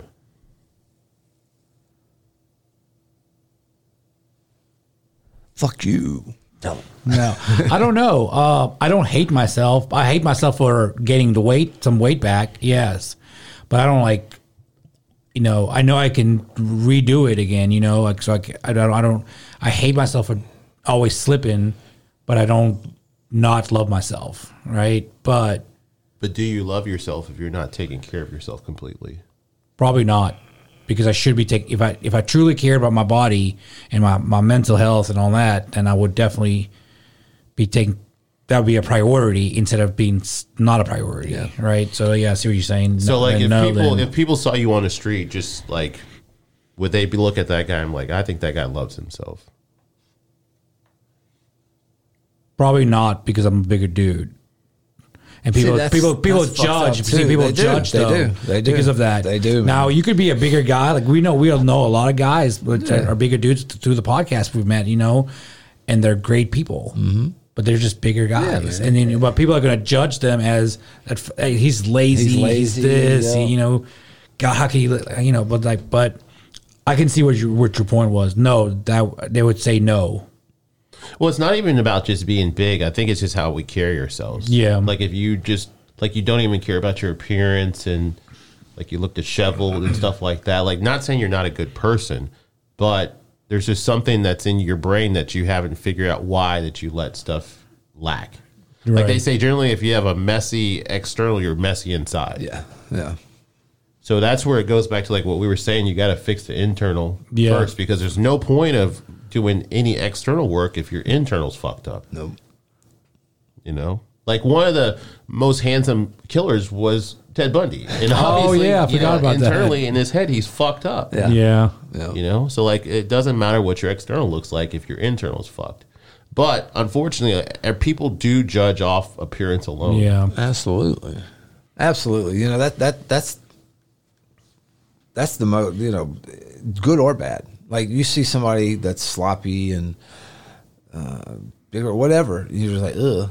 As long as they look good on the outside, you'll Gravitate towards you'll them. gravitate towards them and, and at least tolerate some type of bullshit from them because they look good. Yeah. Like they can get by you. You know, it's kind of Yeah. like me when I was having to take shit to support my habit. I could walk into anywhere with khakis on and a button down and these little people running whatever, they just looked at me and looked away. Yeah. You know, they're like, oh, he's he's a handsome white fella. He's here to buy something. I'm like, Yeah. yeah. I'm about to rob you blind. You don't know what the fuck's going on Hey, Sally. Hey, yeah, hey guys, hey guys. But that's just that's just our that's just Society. society, You know, man. and- You know, like it, it it's. Ugh, I don't want to get on the race topic, but it's so bad, man. It's like I, you know, even even dating uh, black women in the past, like there's so much judgment that comes from that, and it comes from both sides, you know. And people just like, how the fuck do you judge somebody because of the color of their skin, man? Really? Yeah. Like I thank God, like man, I'm so thankful, so thankful. My family was never, never, ever, ever raised me like that, man. I've never that I don't have a like I'm judgmental. Uh, I'll judge somebody fucked up for the shape that they're in way quick, which is wrong. But I don't give a damn what color you are. Yeah. you know, like the word people have hurt me worst in my life are white people. You know, the people that put me beat my ass and put me in the hospital were white people. You know, like I don't. I just. I didn't mean to go off on the get No, off on no, a no, you're tangent, You're good. but yeah, I mean, it's just um, it's it it really goes back to the mental. Like, you got to figure out why we do the things we do. Why do you always have to start back over? Why do you quit on yourself? Like until you figure that out, it doesn't matter if you're going to start back on Monday because you're probably going to end up quitting again. Unfortunately, until you fix internally why you're quitting. Why do you not love yourself enough to keep going? No, no, you're right. You're right. But I mean, you can't just say you know I'm right if you're not gonna. It gets hard. work. It gets Yeah. hard. Yeah. It's easy to start something new. You know, Mm-hmm. like you get excited. Right. I got new running shoes. I'm gonna start running. And then a week into it, you're like, "Fuck this," you know. yeah. but going to the gym, being healthy, it is a lifestyle, man. It's not. It's, Yeah, it's not a fix, not a. fix. It's not a quick fix, and it's not a three months on, three months off, man. It's like it is a constant, and it's not a fucking bad thing, you know. Like I watch what I eat six days a week. And one day a week, I will fuck it up. You know, like pizza, ice cream. I don't care, man. I'm going in. You know, Yeah. but but I try to six days a week, man. I, you know, another thing I tried that didn't work for me was uh, I went plant based for about two months, right before that picture too. That's why I was so skinny too. But uh, but I went plant based because I wanted to see if it worked for me. You know, like experiment with different diets. You know, Yeah. keto might work for you. Keto help. Keto is good for me, but that's one thing I learned. Um, so I took this DNA test through um, Precision Performance. Shit, I wish I remember the name right now. I can get you in touch with them though. They do this DNA test where they you swab your mouth and you send it off, and they you get back like a they're out. The people are out of cardio. It's like a 37 page report, and it breaks down everything you're made up of. Uh, it breaks down all your vitamins and nutrients, what you're deficient in, what you need. It also tells you what works good for your body type. Like, are you a fat burner or are you a carb burner? Uh, Do you need to eat like this or do you need to eat like that? You know, it gives you some. If you, I would recommend it for anybody that's really starting their fitness journey to do something along those lines. Because, you know, like for me, I, I burn. I can burn carbs. I can eat carbs all day. My body type, I just burn them. You know, like I use, I don't eat a lot of carbs but I can if, if if I know I'm going to have a big workout the next day, which I don't ever anymore, but I used to. Yeah. When I was doing competitions, I would carb up like like like bodybuilders carb. Yeah. Up, but not near as goofy. But um, I would carb up for that kind of stuff. But um, you know. What meats work for you? You might be a plant based might work for you, you know, Yeah. and you you reach a hump when you're losing hundred pounds. I got I listened to your the last guy or one of the guys lost like 150 pounds in nine ten months Oh, Jamie. or 100 pounds. Oh yeah, Jamie. That's crazy. Yeah. Yeah. But you know, your body, all of our body types are different. Like you don't even get in the gym and you're huge. Yeah. You know, like if I don't work out, I get skinny. Or you know, I would, and it's just you got to figure out what works for your body type and eat for your body type. You know. And I think I, I really think it as for men at our age, testosterone. Go get your testosterone. I need to go checked. do that. You said you had somebody come by the house, right? Yeah. Where did you go to get yours done at? Um, somewhere locally here? The, yeah, over off of Poplar, it's like it's not Ageless Men's Health, but um, like over by the Court Mall, there's a place. There's a ton of places. Oh, okay. man. Um, you know, some of them take insurance, some of them don't. But get your labs done. They'll do your labs. You know, make sure your prostate's good. Make sure everything's where it's supposed to be. They'll also give you DHEA, which is like um, to keep your estrogen levels down. So Mm. when you're supplementing testosterone, sometimes your estrogen will creep up.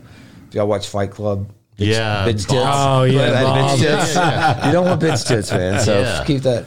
You get fucking ripped with bitch tits. It's not a good look. Yeah. Uh, but but they give you the estrogen blocker, and man, like I, I, I recommend that number one for any for any guy that's over about 30 Get your testosterone check.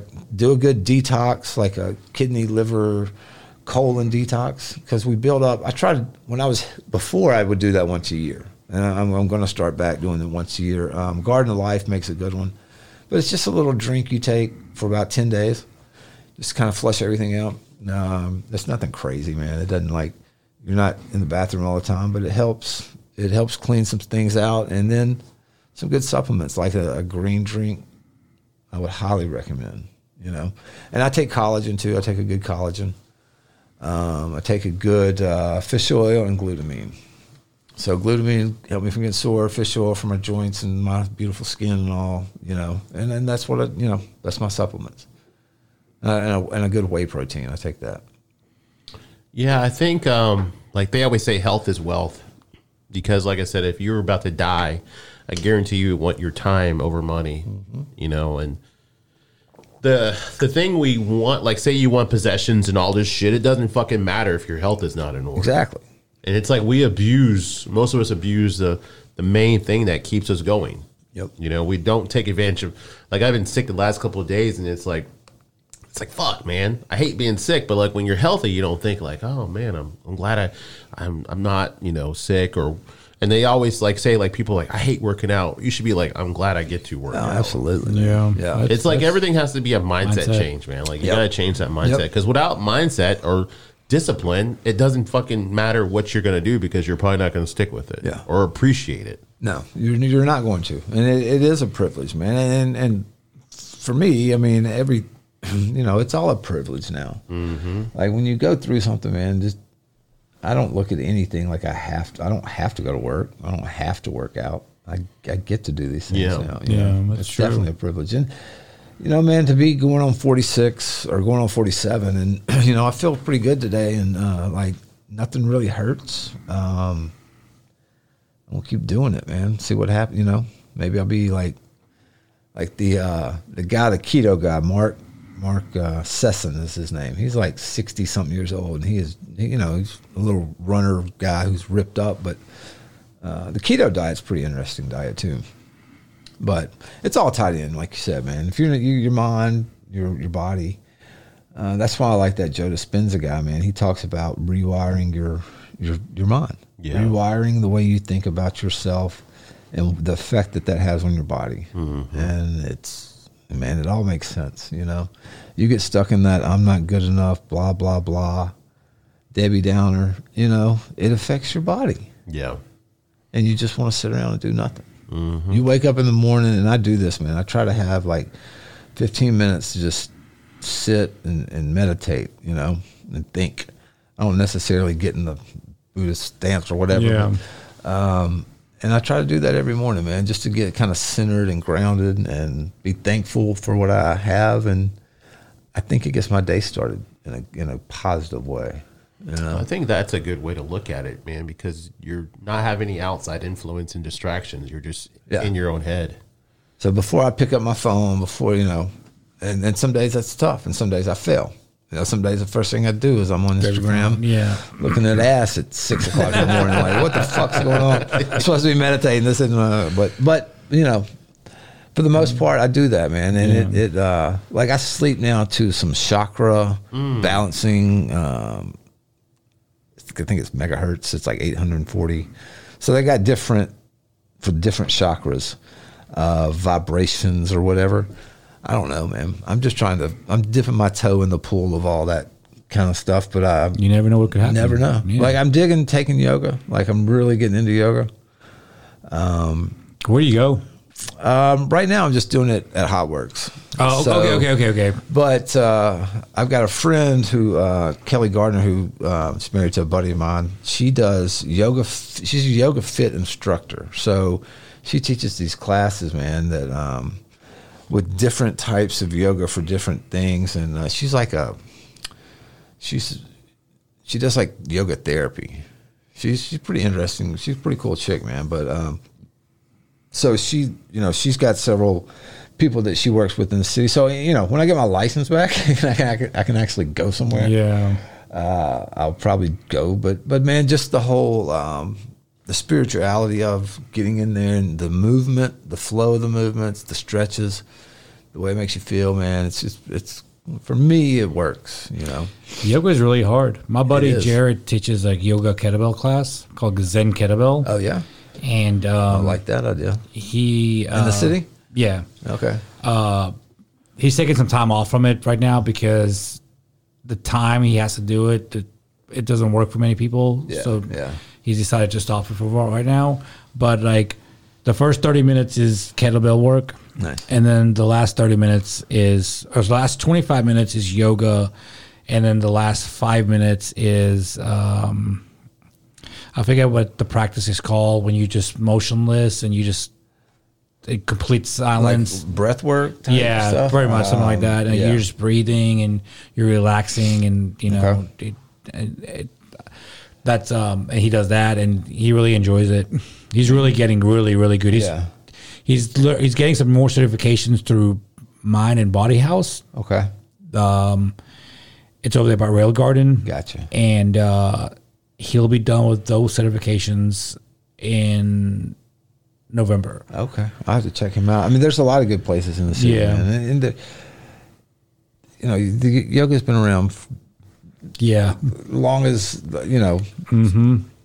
So, you know, it's like, okay, if it worked for this whole culture, this centuries ago, and it's still going on, maybe it, there's Some- something good to it. You know, definitely. and the whole way of life, the whole philosophy, the way of thinking, man. I, you know, whatever makes you a better person. exactly. You know, if your thing is shooting a bunch of steroids and raging out in the gym and bench pressing 500 pounds, as long as you're nice, I'm cool. Yeah, just like I always say, just be kind, man, and Just be kind. do your best. And Yep. there's this thing. Uh, I forgot I had told my buddy this, but I think I heard somebody. I don't want to take credit because I don't think I I came up with it, but it was like, how many summers do you have left? And when you break it down like that, you're like, fuck, man, maybe forty, if we're being considerate, you know. And it's like, okay, that's 10, 10, 10, 10. Oh shit, man, that's not very long. Four decades. And it's like, what are you going to do with that time? Do you always want to be doing the right thing or do you want to be bullshitting? And then you get to the end of your last summer, you're like, what did I, am I happy with what my life was? and if you can't answer that honestly now, you should do something to work at it. So you're not at your death door saying, fuck, I didn't do it. Yeah. So breaking things down like on a macro level instead of thinking on a mac uh, micro level, or breaking things on a micro instead of macro. Like, oh, 40 years is nothing. Yeah. You know, that's a long ways away. But when you break it down to summers, you're like, shit, summer does summer's quick. Yeah. Yep. And you look, man, uh, we're halfway through. Yeah. You know, like if we're lucky, Yeah. we're halfway through. I mean, you know, you never, you never know. So to do do your best and and stop wasting time, man, and you know enjoy as many moments with how many good people you want or you can, and with yourself, and just do your best, man, because. There's a lot of people right now that would be fortunate to just be having a conversation like we're having right now. There's a lot of people on their deathbed or just have our Yeah. past since we've been talking. Yep. And um, And that's my thing, man. That's that's uh, like that strength finders that we took. You know, uh, being positive was my number one strength. If you would have given me that shit five years ago, it wouldn't have been positive. Yeah. You know, I, I'm I'm like I don't know what's happened. I can't explain it. You know, but my whole outlook on life for this past year and a half has shifted. You know, and it's never been about it's it's been a process. I know it's just a year and a half. I realize that, man. I'm not acting like you know. There's people I, I can hear the fucking. I can hear it now. The people like you've only been sober a year and a half. You don't know what's going to happen, but I kind of do because I've been doing it for a while. This is just where I'm at. So, um, but man, it's just like I'm thankful to be at a point where I'm just appreciative of where I'm at. You know, like I don't take anything too seriously anymore, man. And I, the people I'm working for are great. I get to laugh a lot, and I get to work hard. You know, like I never mind working hard when I can laugh. Yeah. You know, like I work all Like fucking this day. is fucking hard, but it's fun. yeah, but y'all, you guys are idiots. I love working with y'all. yeah. See, I wonder if it's uh, if it's an age thing too, because I know, like they say, like men mature. It takes a long longer for us to Yeah. mature. Because I can definitely tell a difference in myself at 23, 33, and now 43. And there's a lot of stuff that I would tolerate before that I don't tolerate now, and I don't because I maybe it's a time. Also, I know time is not on our side Yeah. you know so i don't know but i think if you once you reach that point in life you could be a dangerous individual because you know what you can do with the time that you wasted Yeah. you know you're like fuck i know i wasted a bunch of time i don't want to waste that time anymore Exactly. You know, and I was, I text my son today and I was telling him that. I was like, man, I just wasted a decade of my life. You know, I don't have time for bullshit. Yeah. Like, I have some things to make up for, uh, and I've got things I want to do. So, you know, I just, and, and I'm thankful that, like, the men that are in my life, the guys I work for, they're the same way. They, they, they, they don't put up with bullshit, man. Mm-hmm. Like, well, this is what's going on. This is what I stand for. If you're on board, cool. If not, cool. But this train's going this way, and I'm I'm You down. either man. get down Yeah. or get off. Yeah. get So- on board and get left behind Yep. So I, you know, I'm I'm blessed to be on board with some dudes that I I'll follow to the end, man. Yeah. You know, And it's cool. Like that's a problem too, man. These a lot of men walk, walk around think they got to be the shit and that they are the shit and they're just. I just want people to heal, man. It's like, like it hurts my heart, man. Like to see these guys walking around looking all big and bad and tough, and like some of them are more broken than anybody that you could mm-hmm. Yeah. ever meet. And you know, you see that a lot when you go to to a rehab when you're sitting in rehab, man. That's when you see a lot, obviously, a lot of brokenness. But you see people from all walks of life, and um, you know, when you got money and you're going to nice fancy rehabs, you see the the well-to-do, the doctors, the lawyers. You know, the music like Cumberland Heights in Nashville. You know, it's a pretty famous um, rehab where a lot of artists go. Uh, I spent some time there, and but on that level, when you're there, you're all the same, man. Yeah. you know, it doesn't matter. Hey, you got millions of dollars in the bank and, and, and platinum records. You're still a junkie right now, you know, and that's when it get that's that's when it gets real. You know, you Yeah. put everybody from all these walks of life on the same level, going through the same shit. You learn to appreciate and accept a lot of things. You know, Yeah. it's- Yeah, it's uh like you said, you're on an even playing field when it comes to that. because you can get off. You got to get off your high horse because you're not there because you're famous. I mean, probably because you can afford it, but I'm saying like you're there because you have a, an addiction issue, you have a problem, and once you let your ego go, then you can probably try Let to the fix ego- the problems fix that you're having. letting that ego go. Yep. That's the problem with a lot of men, man. A lot of people like this whole like I got to be tough. I got I can't have feelings. I can't talk about my emotions and all this sort of bullshit. It's like stop, man. It's like that's antiquated bullshit, Yeah. man. We're not we're not like in the Great Depression like Yeah. back then. Yeah, You know, like what people dealt with then. They were dealing with like real shit. Now you can go to fucking put on your fucking phone and get food delivered to you. They didn't have that back then. Yeah. So my grandfather, my father's father, he was a gunner on the USS Texas, World War II. The ship got blown up in Pearl Harbor, and uh, he survived. He was a brick mason, like built half of Whitehaven back in the day. Uh, worked hit, until he was like 80 and then had a big garden in Southaven that he had on Goodman Road. Like he would, he couldn't even walk, but he would get behind his tiller and walk his tiller to the garden and then use his tiller to walk and plow the garden and pick but he didn't he like that that that generation was hard. Yeah. you know? Like our generation man like that's not us dude. Like stop walking around like you're invincible man. Like i don't know it really does man. It's like it hurts my heart to see man. Because there it's just there's a lot of healing ev- w- w- outside of addiction you know? Like people just just normal dudes walking down the street every day they're just hiding behind this persona of i got money i got girls i got a car look at my clothes look at my body.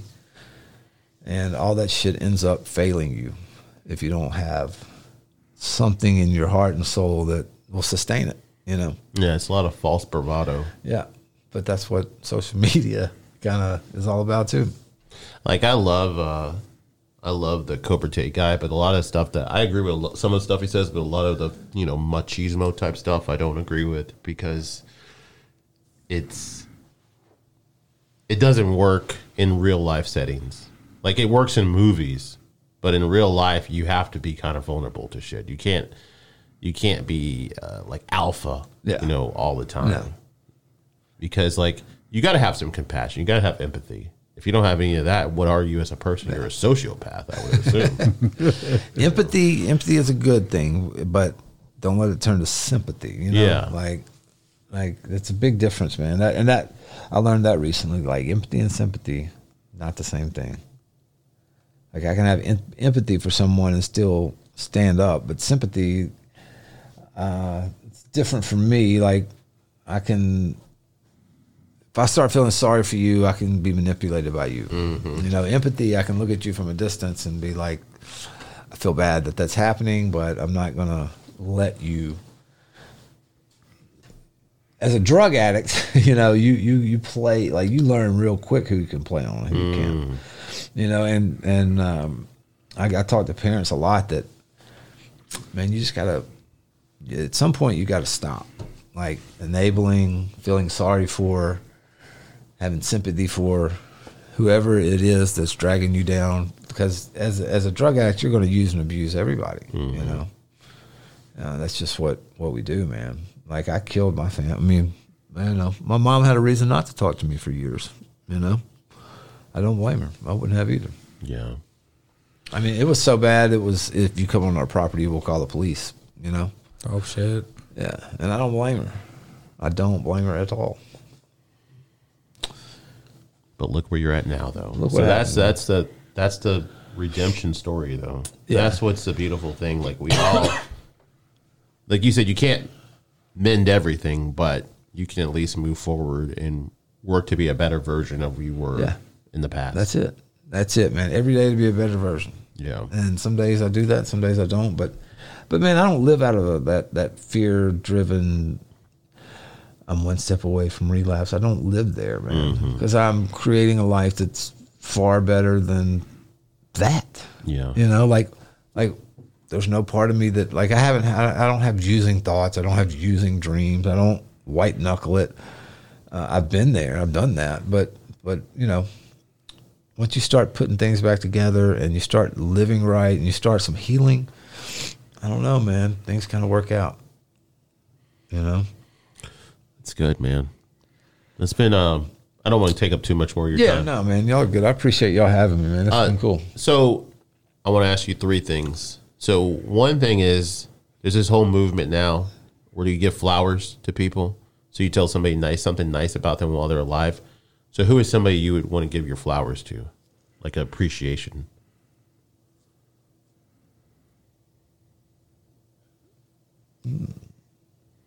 Man, honestly, uh, You could be multiple people if you Yeah, want. man. There's like, so obviously my my family, my parents, you know, uh, they never gave up on me. Mm-hmm. Um, you know, my first sponsor, Chuck, like the one who told me, "Keep coming back. We'll love you till you love yourself." Yeah.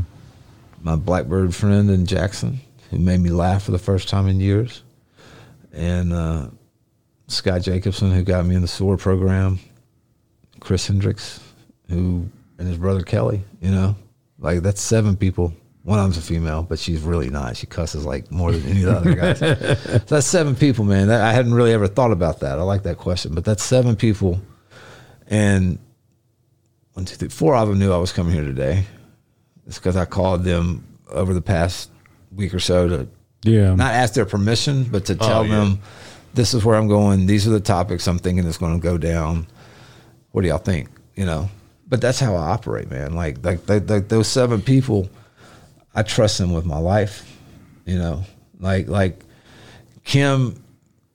uh, She's a she's a well yeah, yeah she's a counselor at this rehab Jack Jacoa. I mean she knows how I feel about cannabis, and and her her she texted me this past week to ask me do you use cannabis um, because she's affiliated with the girl. She knows the girl I was supposed to go out with. Oh, so, okay. so she knows that girl. So I got back to her, and I was like, you know, I do. I've been wanting to call you and talk to you about it. Please don't be mad at me. I don't want to lose you as your friend. That was my text. And her response was like, I don't give a shit. like, I just want to know if that's what you're doing. And I explained to her. She's like, understand. Blah blah blah. You know. Mm-hmm. Yeah. So yeah. So those are like my seven people, man. That's good because, like I said, I, I think as we as people we go through life all the time, and especially as men, I'll just say men, we don't generally hear good shit about us. Like Yeah. no one really ever says like compliments us. Like I always make this joke like. Usually, like you'll hear something good about you on your birthday, or like you know, you don't When hear you die. Yeah, when, Yeah. You, when you die, you know, it's just like that's not fair, Yeah, man. I yeah. think more people need to hear good shit Yeah, about them. yeah, man. You're right, dude. That's a huge. That's a you're you're 100 percent right, man. Men are not good at giving compliments, not good at taking compliments. Uh, and you know, man, I tell these guys that I love them every time I talk to them. Yeah. And they tell me they love me, and they mean that shit, man. Yeah. And uh, I think that's important too, man. Like, like you just as a man, you're always taught you're like a pussy if you have feelings, and I've never, never bought into that, man. Mm, no, Well, it's good. It's good thing that you know that's changing. Yes, it Oh, you know, It it's gonna take time Mental health is becoming Um, you know, like topic. kids. You know, even kids in like elementary school and stuff now get mental health days. Yeah. they can take. Like you know, if you're stressed out, you don't want to mm-hmm. go to school, you don't have to play hooky. You can say, "I'm I Yeah, want to use a mental health day." I did not know that. I don't know what school it's at. I'll Google it and send you the link I saw. But like, it's you know, counselors are now taught.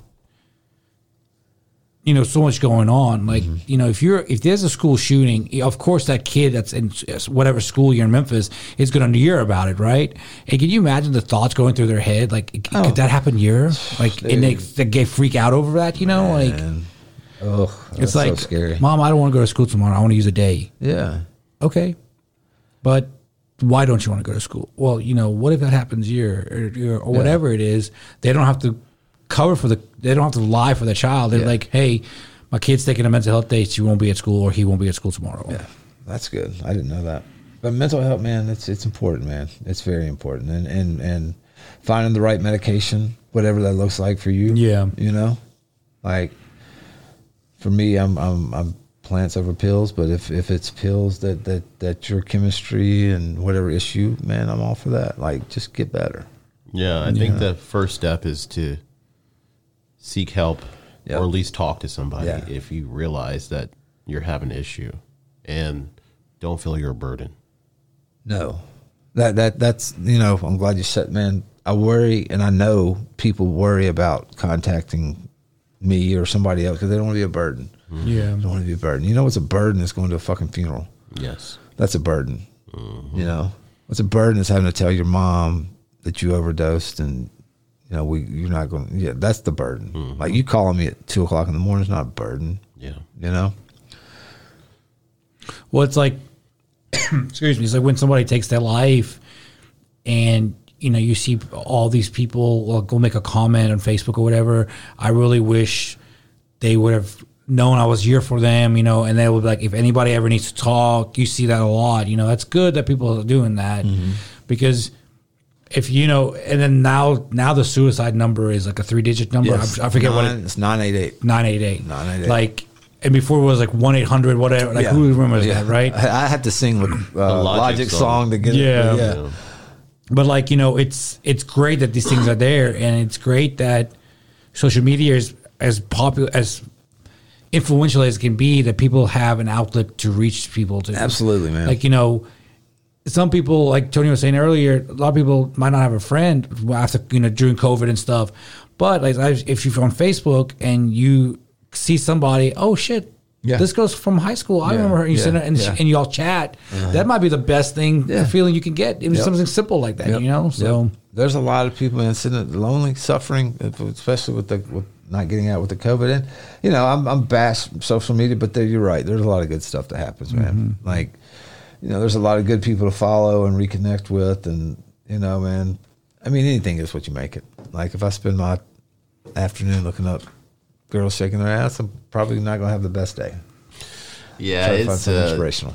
like I said, it's just the whole thing is, like I said, changing that mentality that you can't talk about something or you Yeah. know you're being a burden or being a pussy or whatever you want Yeah. to call it. Yeah. it's just like I think if, if people got to that point where they didn't feel that way, then we'd have less people killing themselves. Hopefully, because they don't feel like they're going to be. They don't have. They don't feel like they can't reach out. Yeah. Because I think a lot of times people are. It's a lot of. I'm sure it's an internal thing too. They're like, uh, I'm in my head about it. I, you know, this and that. And then maybe if they thought that you know it's okay to talk about your feelings, then they would go to somebody else and talk about it instead of the alternative. And there's a there's a lot of shame and guilt that comes with um, with addiction or, or, or mental illness. You know, uh, you don't feel like you can reach out. You, you're embarrassed to reach out. Uh, you don't want people to think bad about you. You know, so you just suffer, suffer, suffer to the point of break. You know, and the the the truth is that nobody really going to judge you because everybody suffered Yeah. or knows somebody that suffered. You know, it's like at, at Lucchesi's this year, man. I never, I, ne- I never shy away from saying I'm a drug addict ever. Like if it come, if there's an opportunity to say it in a conversation, not just in life in general, I'm gonna say it. You know, hey, I was a fucking junkie. You know, because I want people to have a reference point of what recovery looks like. You mm-hmm. know, because if you don't get into a meeting, you know, a- anonymous, you know, we're mm. trying to low, lay low, and not let people. You know, I don't fuck that. You know, I don't care if people know who I am and what I did. I mean, um, so the, the number of, of people that have found out and then oh my cousin or you know Exactly. I got a friend who you know the a crazy story real quick I know I got to wrap up but this lady comes in Lucchesi's all the time man and like she's just cool as shit we talk and this was like three months ago she uh, she tells me that they're doing this um, it's called cleats it's like a little soccer tournament her son's name was Chess. Uh, doing a little two on two or three on three soccer tournament in his memory. And so she tells me about the soccer tournament, never says the kid's name. Ends up, I go, Chess? And it ends up being Chess's mom. So I knew Chess from like when I first went to uh, Hope Presbyterian to meetings. Um, he passed away, not of, of overdose, but he had passed away. But so I, re- I connected with this lady Yeah. through all that. And if I had never brought up, you know, we would have never entered into that conversation.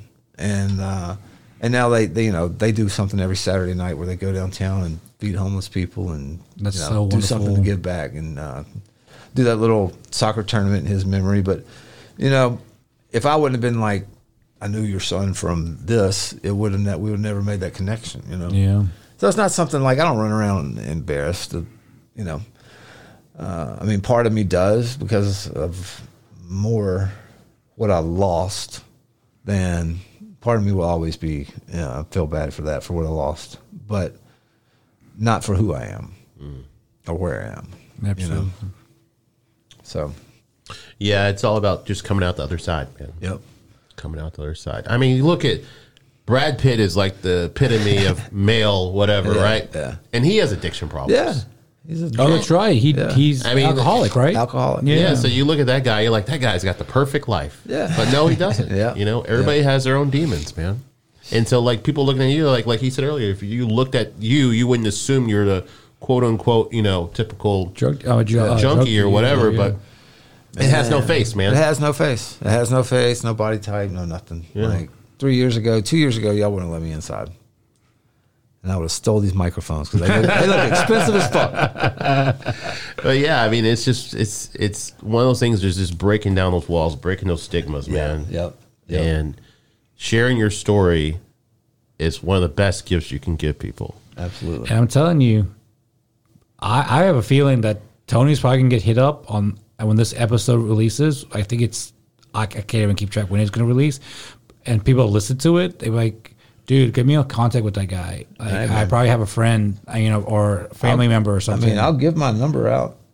if you want, yeah. Yeah, man. I was gonna do it. I got to look it up. All right. So this, I just got a, I got a fucking work phone, man. These like these people gave me a work phone, so I disconnected my other one. But I, I was gonna ask you guys if I could give it out. Sure, if you want. Yeah, of course. because man, like when it comes down to to this, this is life or death, Yeah. you know. And somebody that, that wants help, they don't have time to get a hold of whoever you just said and get a hold of you and find me. They don't have time for that, man. Right. Like they could be dead tonight, you know. Whenever this, whenever, whenever, you know what I'm saying? yeah. Like it really, like it really is. Um, man, it is. It's life or death, man. I mean, there it is. So, yeah, man. If anybody needs, like, I can get them insurance or not, get them in a detox. It might take a day or two, but uh, get them in a detox, get them in a rehab, in the city, out of the city, help them get into a halfway house. You know, help them get started at least. You know. So my number is uh, 901 427 5776. 901 427 5776. So, yeah, somebody needs help, man. I'd be glad to help them. It's very selfless. That's a good thing, man. Like, because like a lot of people, man, they just need somebody. Yes, they like I do, said, we mentioned Everybody earlier, like somebody, you know, like they don't have a, an outlet, man. And sometimes it's unfortunate they they instead of looking for help, they Yeah. just suffer in silence. And the, the, the, over the years, as my addiction has taken me further and further out and going from, you know, Delray Beach by Donald Trump's house to pet ponies and get acupuncture rehab to bottom of the barrel state run Oh, facilities, yeah. like going down that slide, you see mental illness at a whole new level too, mm-hmm. man. And you see people who really, really don't have anything or anybody. And man, it breaks your heart, man. Yeah, it's sad, man. Because there's some good people, man. They just like it. Just I don't know. I just. Oh yeah. So, what advice do you have for people, and what mark do you see yourself leaving on the world? What advice? Find your people, man. Find your people. You know, find your pride. Like not like you're like you're proud of people, man, and you're proud about yourself. Yeah. Like animals traveling a pride of the herd, whatever. Find your people, man. Find your pride. And uh, you know that that's that's that's what it's been about for me, man. Find like reconnecting with these men that I admire and, and love so much. Um, and man, everything falls into place. You find some people to hold you accountable and guide you. I don't think you can do wrong. And uh, what was my mark on this world? Yeah, what mark do you see yourself leaving on the world? Oh God. I see my mark leaving in this little shit right here. um, man, uh, man, just just like I don't know about my mark on this world, man. Just that I, if if when I leave, I want to leave it better than I found it. Okay. You know, like I want to, I want to, I want to heal a lot of the brokenness that I've caused. So just leave it better, man. Just like, I mean, it's all about giving back. You know, Yeah. like when you make it through something, I don't see how you do anything but give back. Yeah. Whatever that looks like, man. You made it through sexual abuse. You made it through whatever it is. You made it through, man. Like how you just don't do something to give back to others after that. I don't get. So that's kind of my my thing, man. Like And no, just giving. Just I gotta. I want to give back to people and help people get get their life in order. You know. and you're doing that. You just gave your phone number to anybody that wanted to call you. Yeah. For help. For help. And you and you helped that kid uh, whose grandma who lives with Yeah. his grandma. Yeah. Yes. Yesterday. Yeah. So like you know that's Yeah. those you and whatever happens with that kid, you at least you try. Yeah. You know, like and that's the, that's all that matters. And maybe that kid has nobody in his life that's ever give a fuck, and you you are a complete stranger, t- sitting down talking to him and trying to get him the help he needs. Yeah. Hey man, somebody you know, somebody did it for me. Yeah.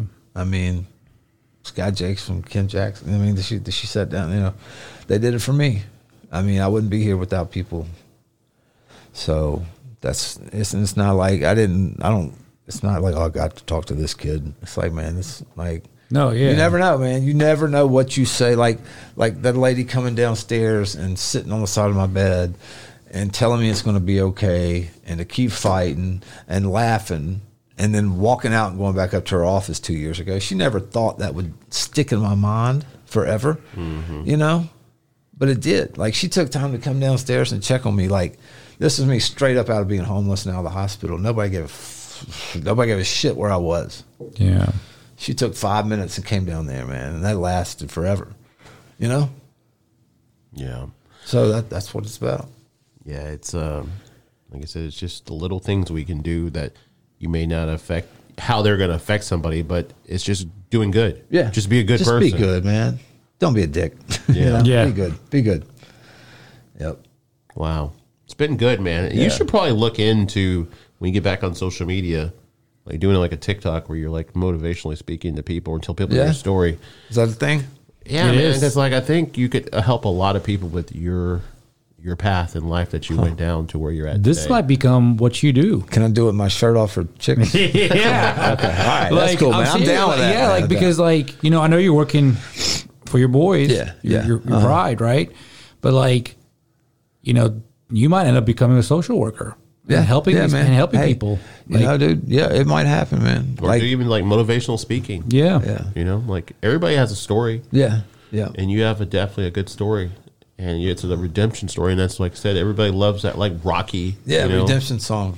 Yeah, You know, you might talk to say a hundred. You might travel a hundred cities, and you might give a hundred different spe- the same. You know, meet a hundred different people in different Yeah. groups, and if you're able to reach one or two people, or maybe just one person, Oh, yeah, yeah. that's all that matters, Yeah, right? You at least help one person. maybe you can even tell Damien about him because we have a friend. He does like TED talks, and Oh, yeah. uh, his name is Damien Ryder. Yeah, man. I'm down to look, man. I, you know, I'm down to like I'll talk about it Yeah. with anybody at any time, and where it leads, I don't. You know, I'm I'm I'm good. I'm exploring, man.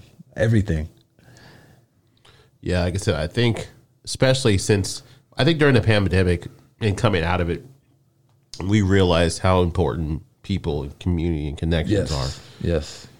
And like I said, to be able to help people that are struggling, either mentally or with you know addiction, can help. Uh, it's it's it's a beautiful thing, man. It's like it'd be selfish not to. Yeah, have you guys would be. seen? Have you guys seen? You're in town where they have the um, tiny homes for homelesses, uh, so for homeless people. Yeah. uh, So they started okay, building so- a couple tiny homes, right? So they've got they got one per one man into one, and now they're raising funds for. Which the- ones are you talking about? Where at? I forget what it's called. Uh, I saw it on Facebook, but like you know, we had talked about on your. You you can put somebody in a in, in four walls, right? But you're not you're not fixing. That's it. Oh yeah, I think that's it. Yeah. Yeah, we're doing that project. Okay, that's it. The, yeah. So yeah, the tiny homes. that- yeah. uh, so like, yeah, they, what they're what they're saying is, yeah, you know, hub, you- hub campus is what it's Yeah, and, like you're you're putting a roof over their head, but you're not fixing the problem in their in their in their he- in their head that's got them to that point. So now what they're doing is like they're also giving them counseling, and you know it's like So yeah, that's what this whole this hub center. So we're, Yeah. Nixon General is doing this project, man, and it's like that. They had a tiny village like this in Nashville, but it wasn't like this. This has a it's a campus. They got a facility there with mental help, with uh, Mm-hmm. with food, with clothing, with with the things these people need. Yeah. Besides, like a roof over your head's great, man. But like you said, if you don't start getting rid of some of this unpacking, Helping getting them, on, yeah. like those people need medication. Yeah. like those people have been on the streets for decades. They need like real medication, man. And getting them some help and getting, that's what it's all about, man. It's a beautiful project that they're doing, man. I, I think it's going, think it's going to be amazing. But yeah, it's a it's a cool thing, man. But they're they're the they've already got the the the tiny homes are going in now. They've already got like the main building done where they're going to have the um, social workers and all that stuff, man. and that's awesome. and that's the one that's on Park, right? This one's downtown, man. This Oh, okay. yeah, the one you're talking about on Park.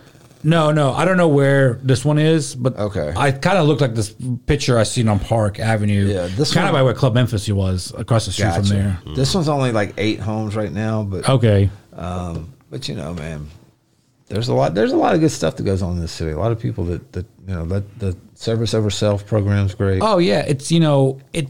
The people that always shit on Memphis and oh this place shut down, nothing ever good good happen here, and then they leave. Yeah. It's not the city, it's you, man. Yeah, It's your, yeah, it's your, yeah. it's your, what's in your mind. Like you can go, you know, like if you're trying to escape something from, say you're trying to escape whatever you're in town and you move to another city, you're gonna find what you're trying to run away from in that new city too, There's right? there's like there's a ghetto in every city, man. Yeah. and Yeah. even like like man, I ain't never had any trouble in Memphis, but those crazy ass country white boys in Nashville, they're they're a lot worse to me. You know, like you get out in the sticks of Nashville, bunch of meth heads running around, crazy. But you know, I mean, people people shit on. You're right. People shit on Memphis. People, but it's everywhere. You know, Yeah. it is what it is, man. I think, it- I think, like I said, it's just. I think this uh, the end. It, like how we started, it's about your mentality. yeah. You know, you got to change your mentality. And that's the beautiful thing about seeing downtown come back alive. If it gives people, like when I was younger, man, we had we had uh, the porn shop, the bus station, and the Peabody was Union Avenue. Like now, at least you got you got stuff downtown to do. It gives people pride. It gives people jobs. You know, Yeah. Like hey, look at our city, man. We're on the come up. Versus, there's not shit to do. You know, but yeah, and then you're gonna have all this stuff in the Pinch District. They re- they're gonna redo all that. Well, They St. should. Jude is building a skyscraper on their campus. Okay. And then, you know, they bought a bunch of the vacant lots and the old parking lot all fenced up. They bought a bunch of that. Okay. And they're um, going to make another, like, you know, they're going to expand and make it bigger. They're going to, and then I don't know if it's this is happening, but apparently, so they're supposedly, not St. Jude, but like this company is supposed to buy a bunch of like land over there and make like uh, high rise with retail and all that. Oh, yeah. But I follow this guy. Uh, his name is Jared Price, and he um, he's like the president of Downtown Commission or something like Uh-huh. that. And he always shares like what's happening around Memphis like all the time. Yeah. And I saw it on there, and then somebody asked him about that, and he's like, not sure they're still doing it. And then Union, and then and then somebody asked him about Union Row, which is going to be right there. So yours, you remember where Lit was on Yeah, on Union? yeah. That's all that little that little thing right there. they asked them what's going on with that, and they said it's finally it's baby stepping into the right direction. Okay. Well, good, man. Yeah. They got a lot of good projects going. Well, it, you know, they want the people bring. So it's like the people bringing all of this projects to Memphis are asking for thirty year tax credits and stuff like that, or whatever. You know, I'm I'm I'm not sure that's the right number, but they're not going to build if they're not getting something back. Oh, yeah. They can Yeah. just go to the next city and build it. You know, like they're they're going to build what they want wherever they want, as long as Memphis is offering them what they need. Then they'll do it. You're in Memphis. And one of the biggest investment groups for Nashville is Magic Johnson's people. No, really. Like five years ago was I don't know about Yeah. now, but they dumped millions, maybe billions. wow. Was his whole you know Dodgers and people. Mm, mm, mm. Well, they're they're gearing up. Nashville is gearing up right now for a bit push for a pro baseball team, MLB team. So I don't get the Grizzlies. They can have baseball. Yeah, I mean, and then you know, and once they get that, I mean, they already got football. yeah. They'll have all four. You know, they got hockey, they got MLS soccer, they got uh, baseball. I mean, they will have baseball. They got a NASCAR. Apparently, the NASCAR race that's there is you become humongous already in two years. I'll never know. Yeah. oh, that's right. That's right. That's right. That's right. I'm drinking Busch Light out of, and, and I probably he said you probably drink your liquor out of a brown jug. I'm like, yeah. I He did had- not he- do gas. He, he he he posted something yesterday. I was like, oh, he said something about Bud Light. I go, Bud Light is less than Busch Light, but that's my new thing. So you like Busch Light? I love it. What's wrong with you, man? You're lot. grown. you grown, you. Like, you don't have to drink that. You know that, right? But like, um, yeah, that's, I can't wait. So what is your uh what are you gonna do for the, the rest of the year or the starting The tomorrow? rest of the year. Tomorrow, starting rest the tomorrow. Yeah, no, no, the no, rest no, of the I'm kidding. I'm kidding. I'm kidding. Uh, getting back on my fitness journey, lifestyle. I'm just gonna Good do- job. Thank you. Why are you looking at me like that? This ain't this. I mean, this is like Groundhog Day with this proclamations. You're going to do something that you don't. Just, just man, get on. No, because you don't change your mindset, man. I will. I've been reading. Corey, do you think he's going to change his mindset? Yes, I do. See, I need positivity like that in my life. Not this. Not. I'm not. I know you. I'm not negative. Look, you got you I'm got realistic. like six more months. Oh, five more months. Well, yeah, you got five months, but it's five full months because you got all of December, all of. So you got five months to get back down twenty pounds, thirty pounds. I'm gonna try to get to 200. What do you actually weigh? I'm telling you, like 240. I haven't weighed myself. I will weigh myself You tomorrow morning, Why don't you just weigh yourself right now? Bro. I've been eating and drinking. This and- is just dumb mentality, man. Weight is weight, man. Wait is wait. You can do it. Uh, you can do that. You can do that by Christmas. Let's Yeah. do it. down. I'm not bullshitting, man. I'm not on it. bullshitting either. Shake on it. All right. there we go. I got Word you, is gone, man. I, I, word is mean, gone. like that's the thing. Like, if you don't keep your word, people are going to stop believing you. Is- you're going to be the boy who cried wolf? Is that an energy bracelet? No, that's not. But I like those energy bracelets. Okay. The reason I say that is I like because those whoops too. My uh, buddy gave me an energy bracelet, and he gave me an Why are energy you rock. deflecting from what we were talking about? Yeah, he about? is. No, I Nice just- job. I just We're going saw- back to it. I'm not letting No, you. no, no, no, I just saw. I didn't pay attention to his wrist until I saw right now. I'm gonna do it. You damn right you're going to do it. I'm gonna do it. You don't have to do it for me. Do it for yourself. I am. We'll get. Look, we're not worried about Christmas. We're not worried. Let's just worry about this next week. Let's get through this first week. Yeah, got Get your diet back on right. One hundred percent. Because his problem, he's all or nothing. I Even like that with mentality. drinking and like Yeah. once he drinks, he's like to So are you completion. are you drinking a lot right now? Like every day? but he's a binge drinker though. Oh, so like Friday, Saturday, Thursday, Friday, Saturday. Well, fri- if I go if I go out, I will be. I'll have like like ten drinks.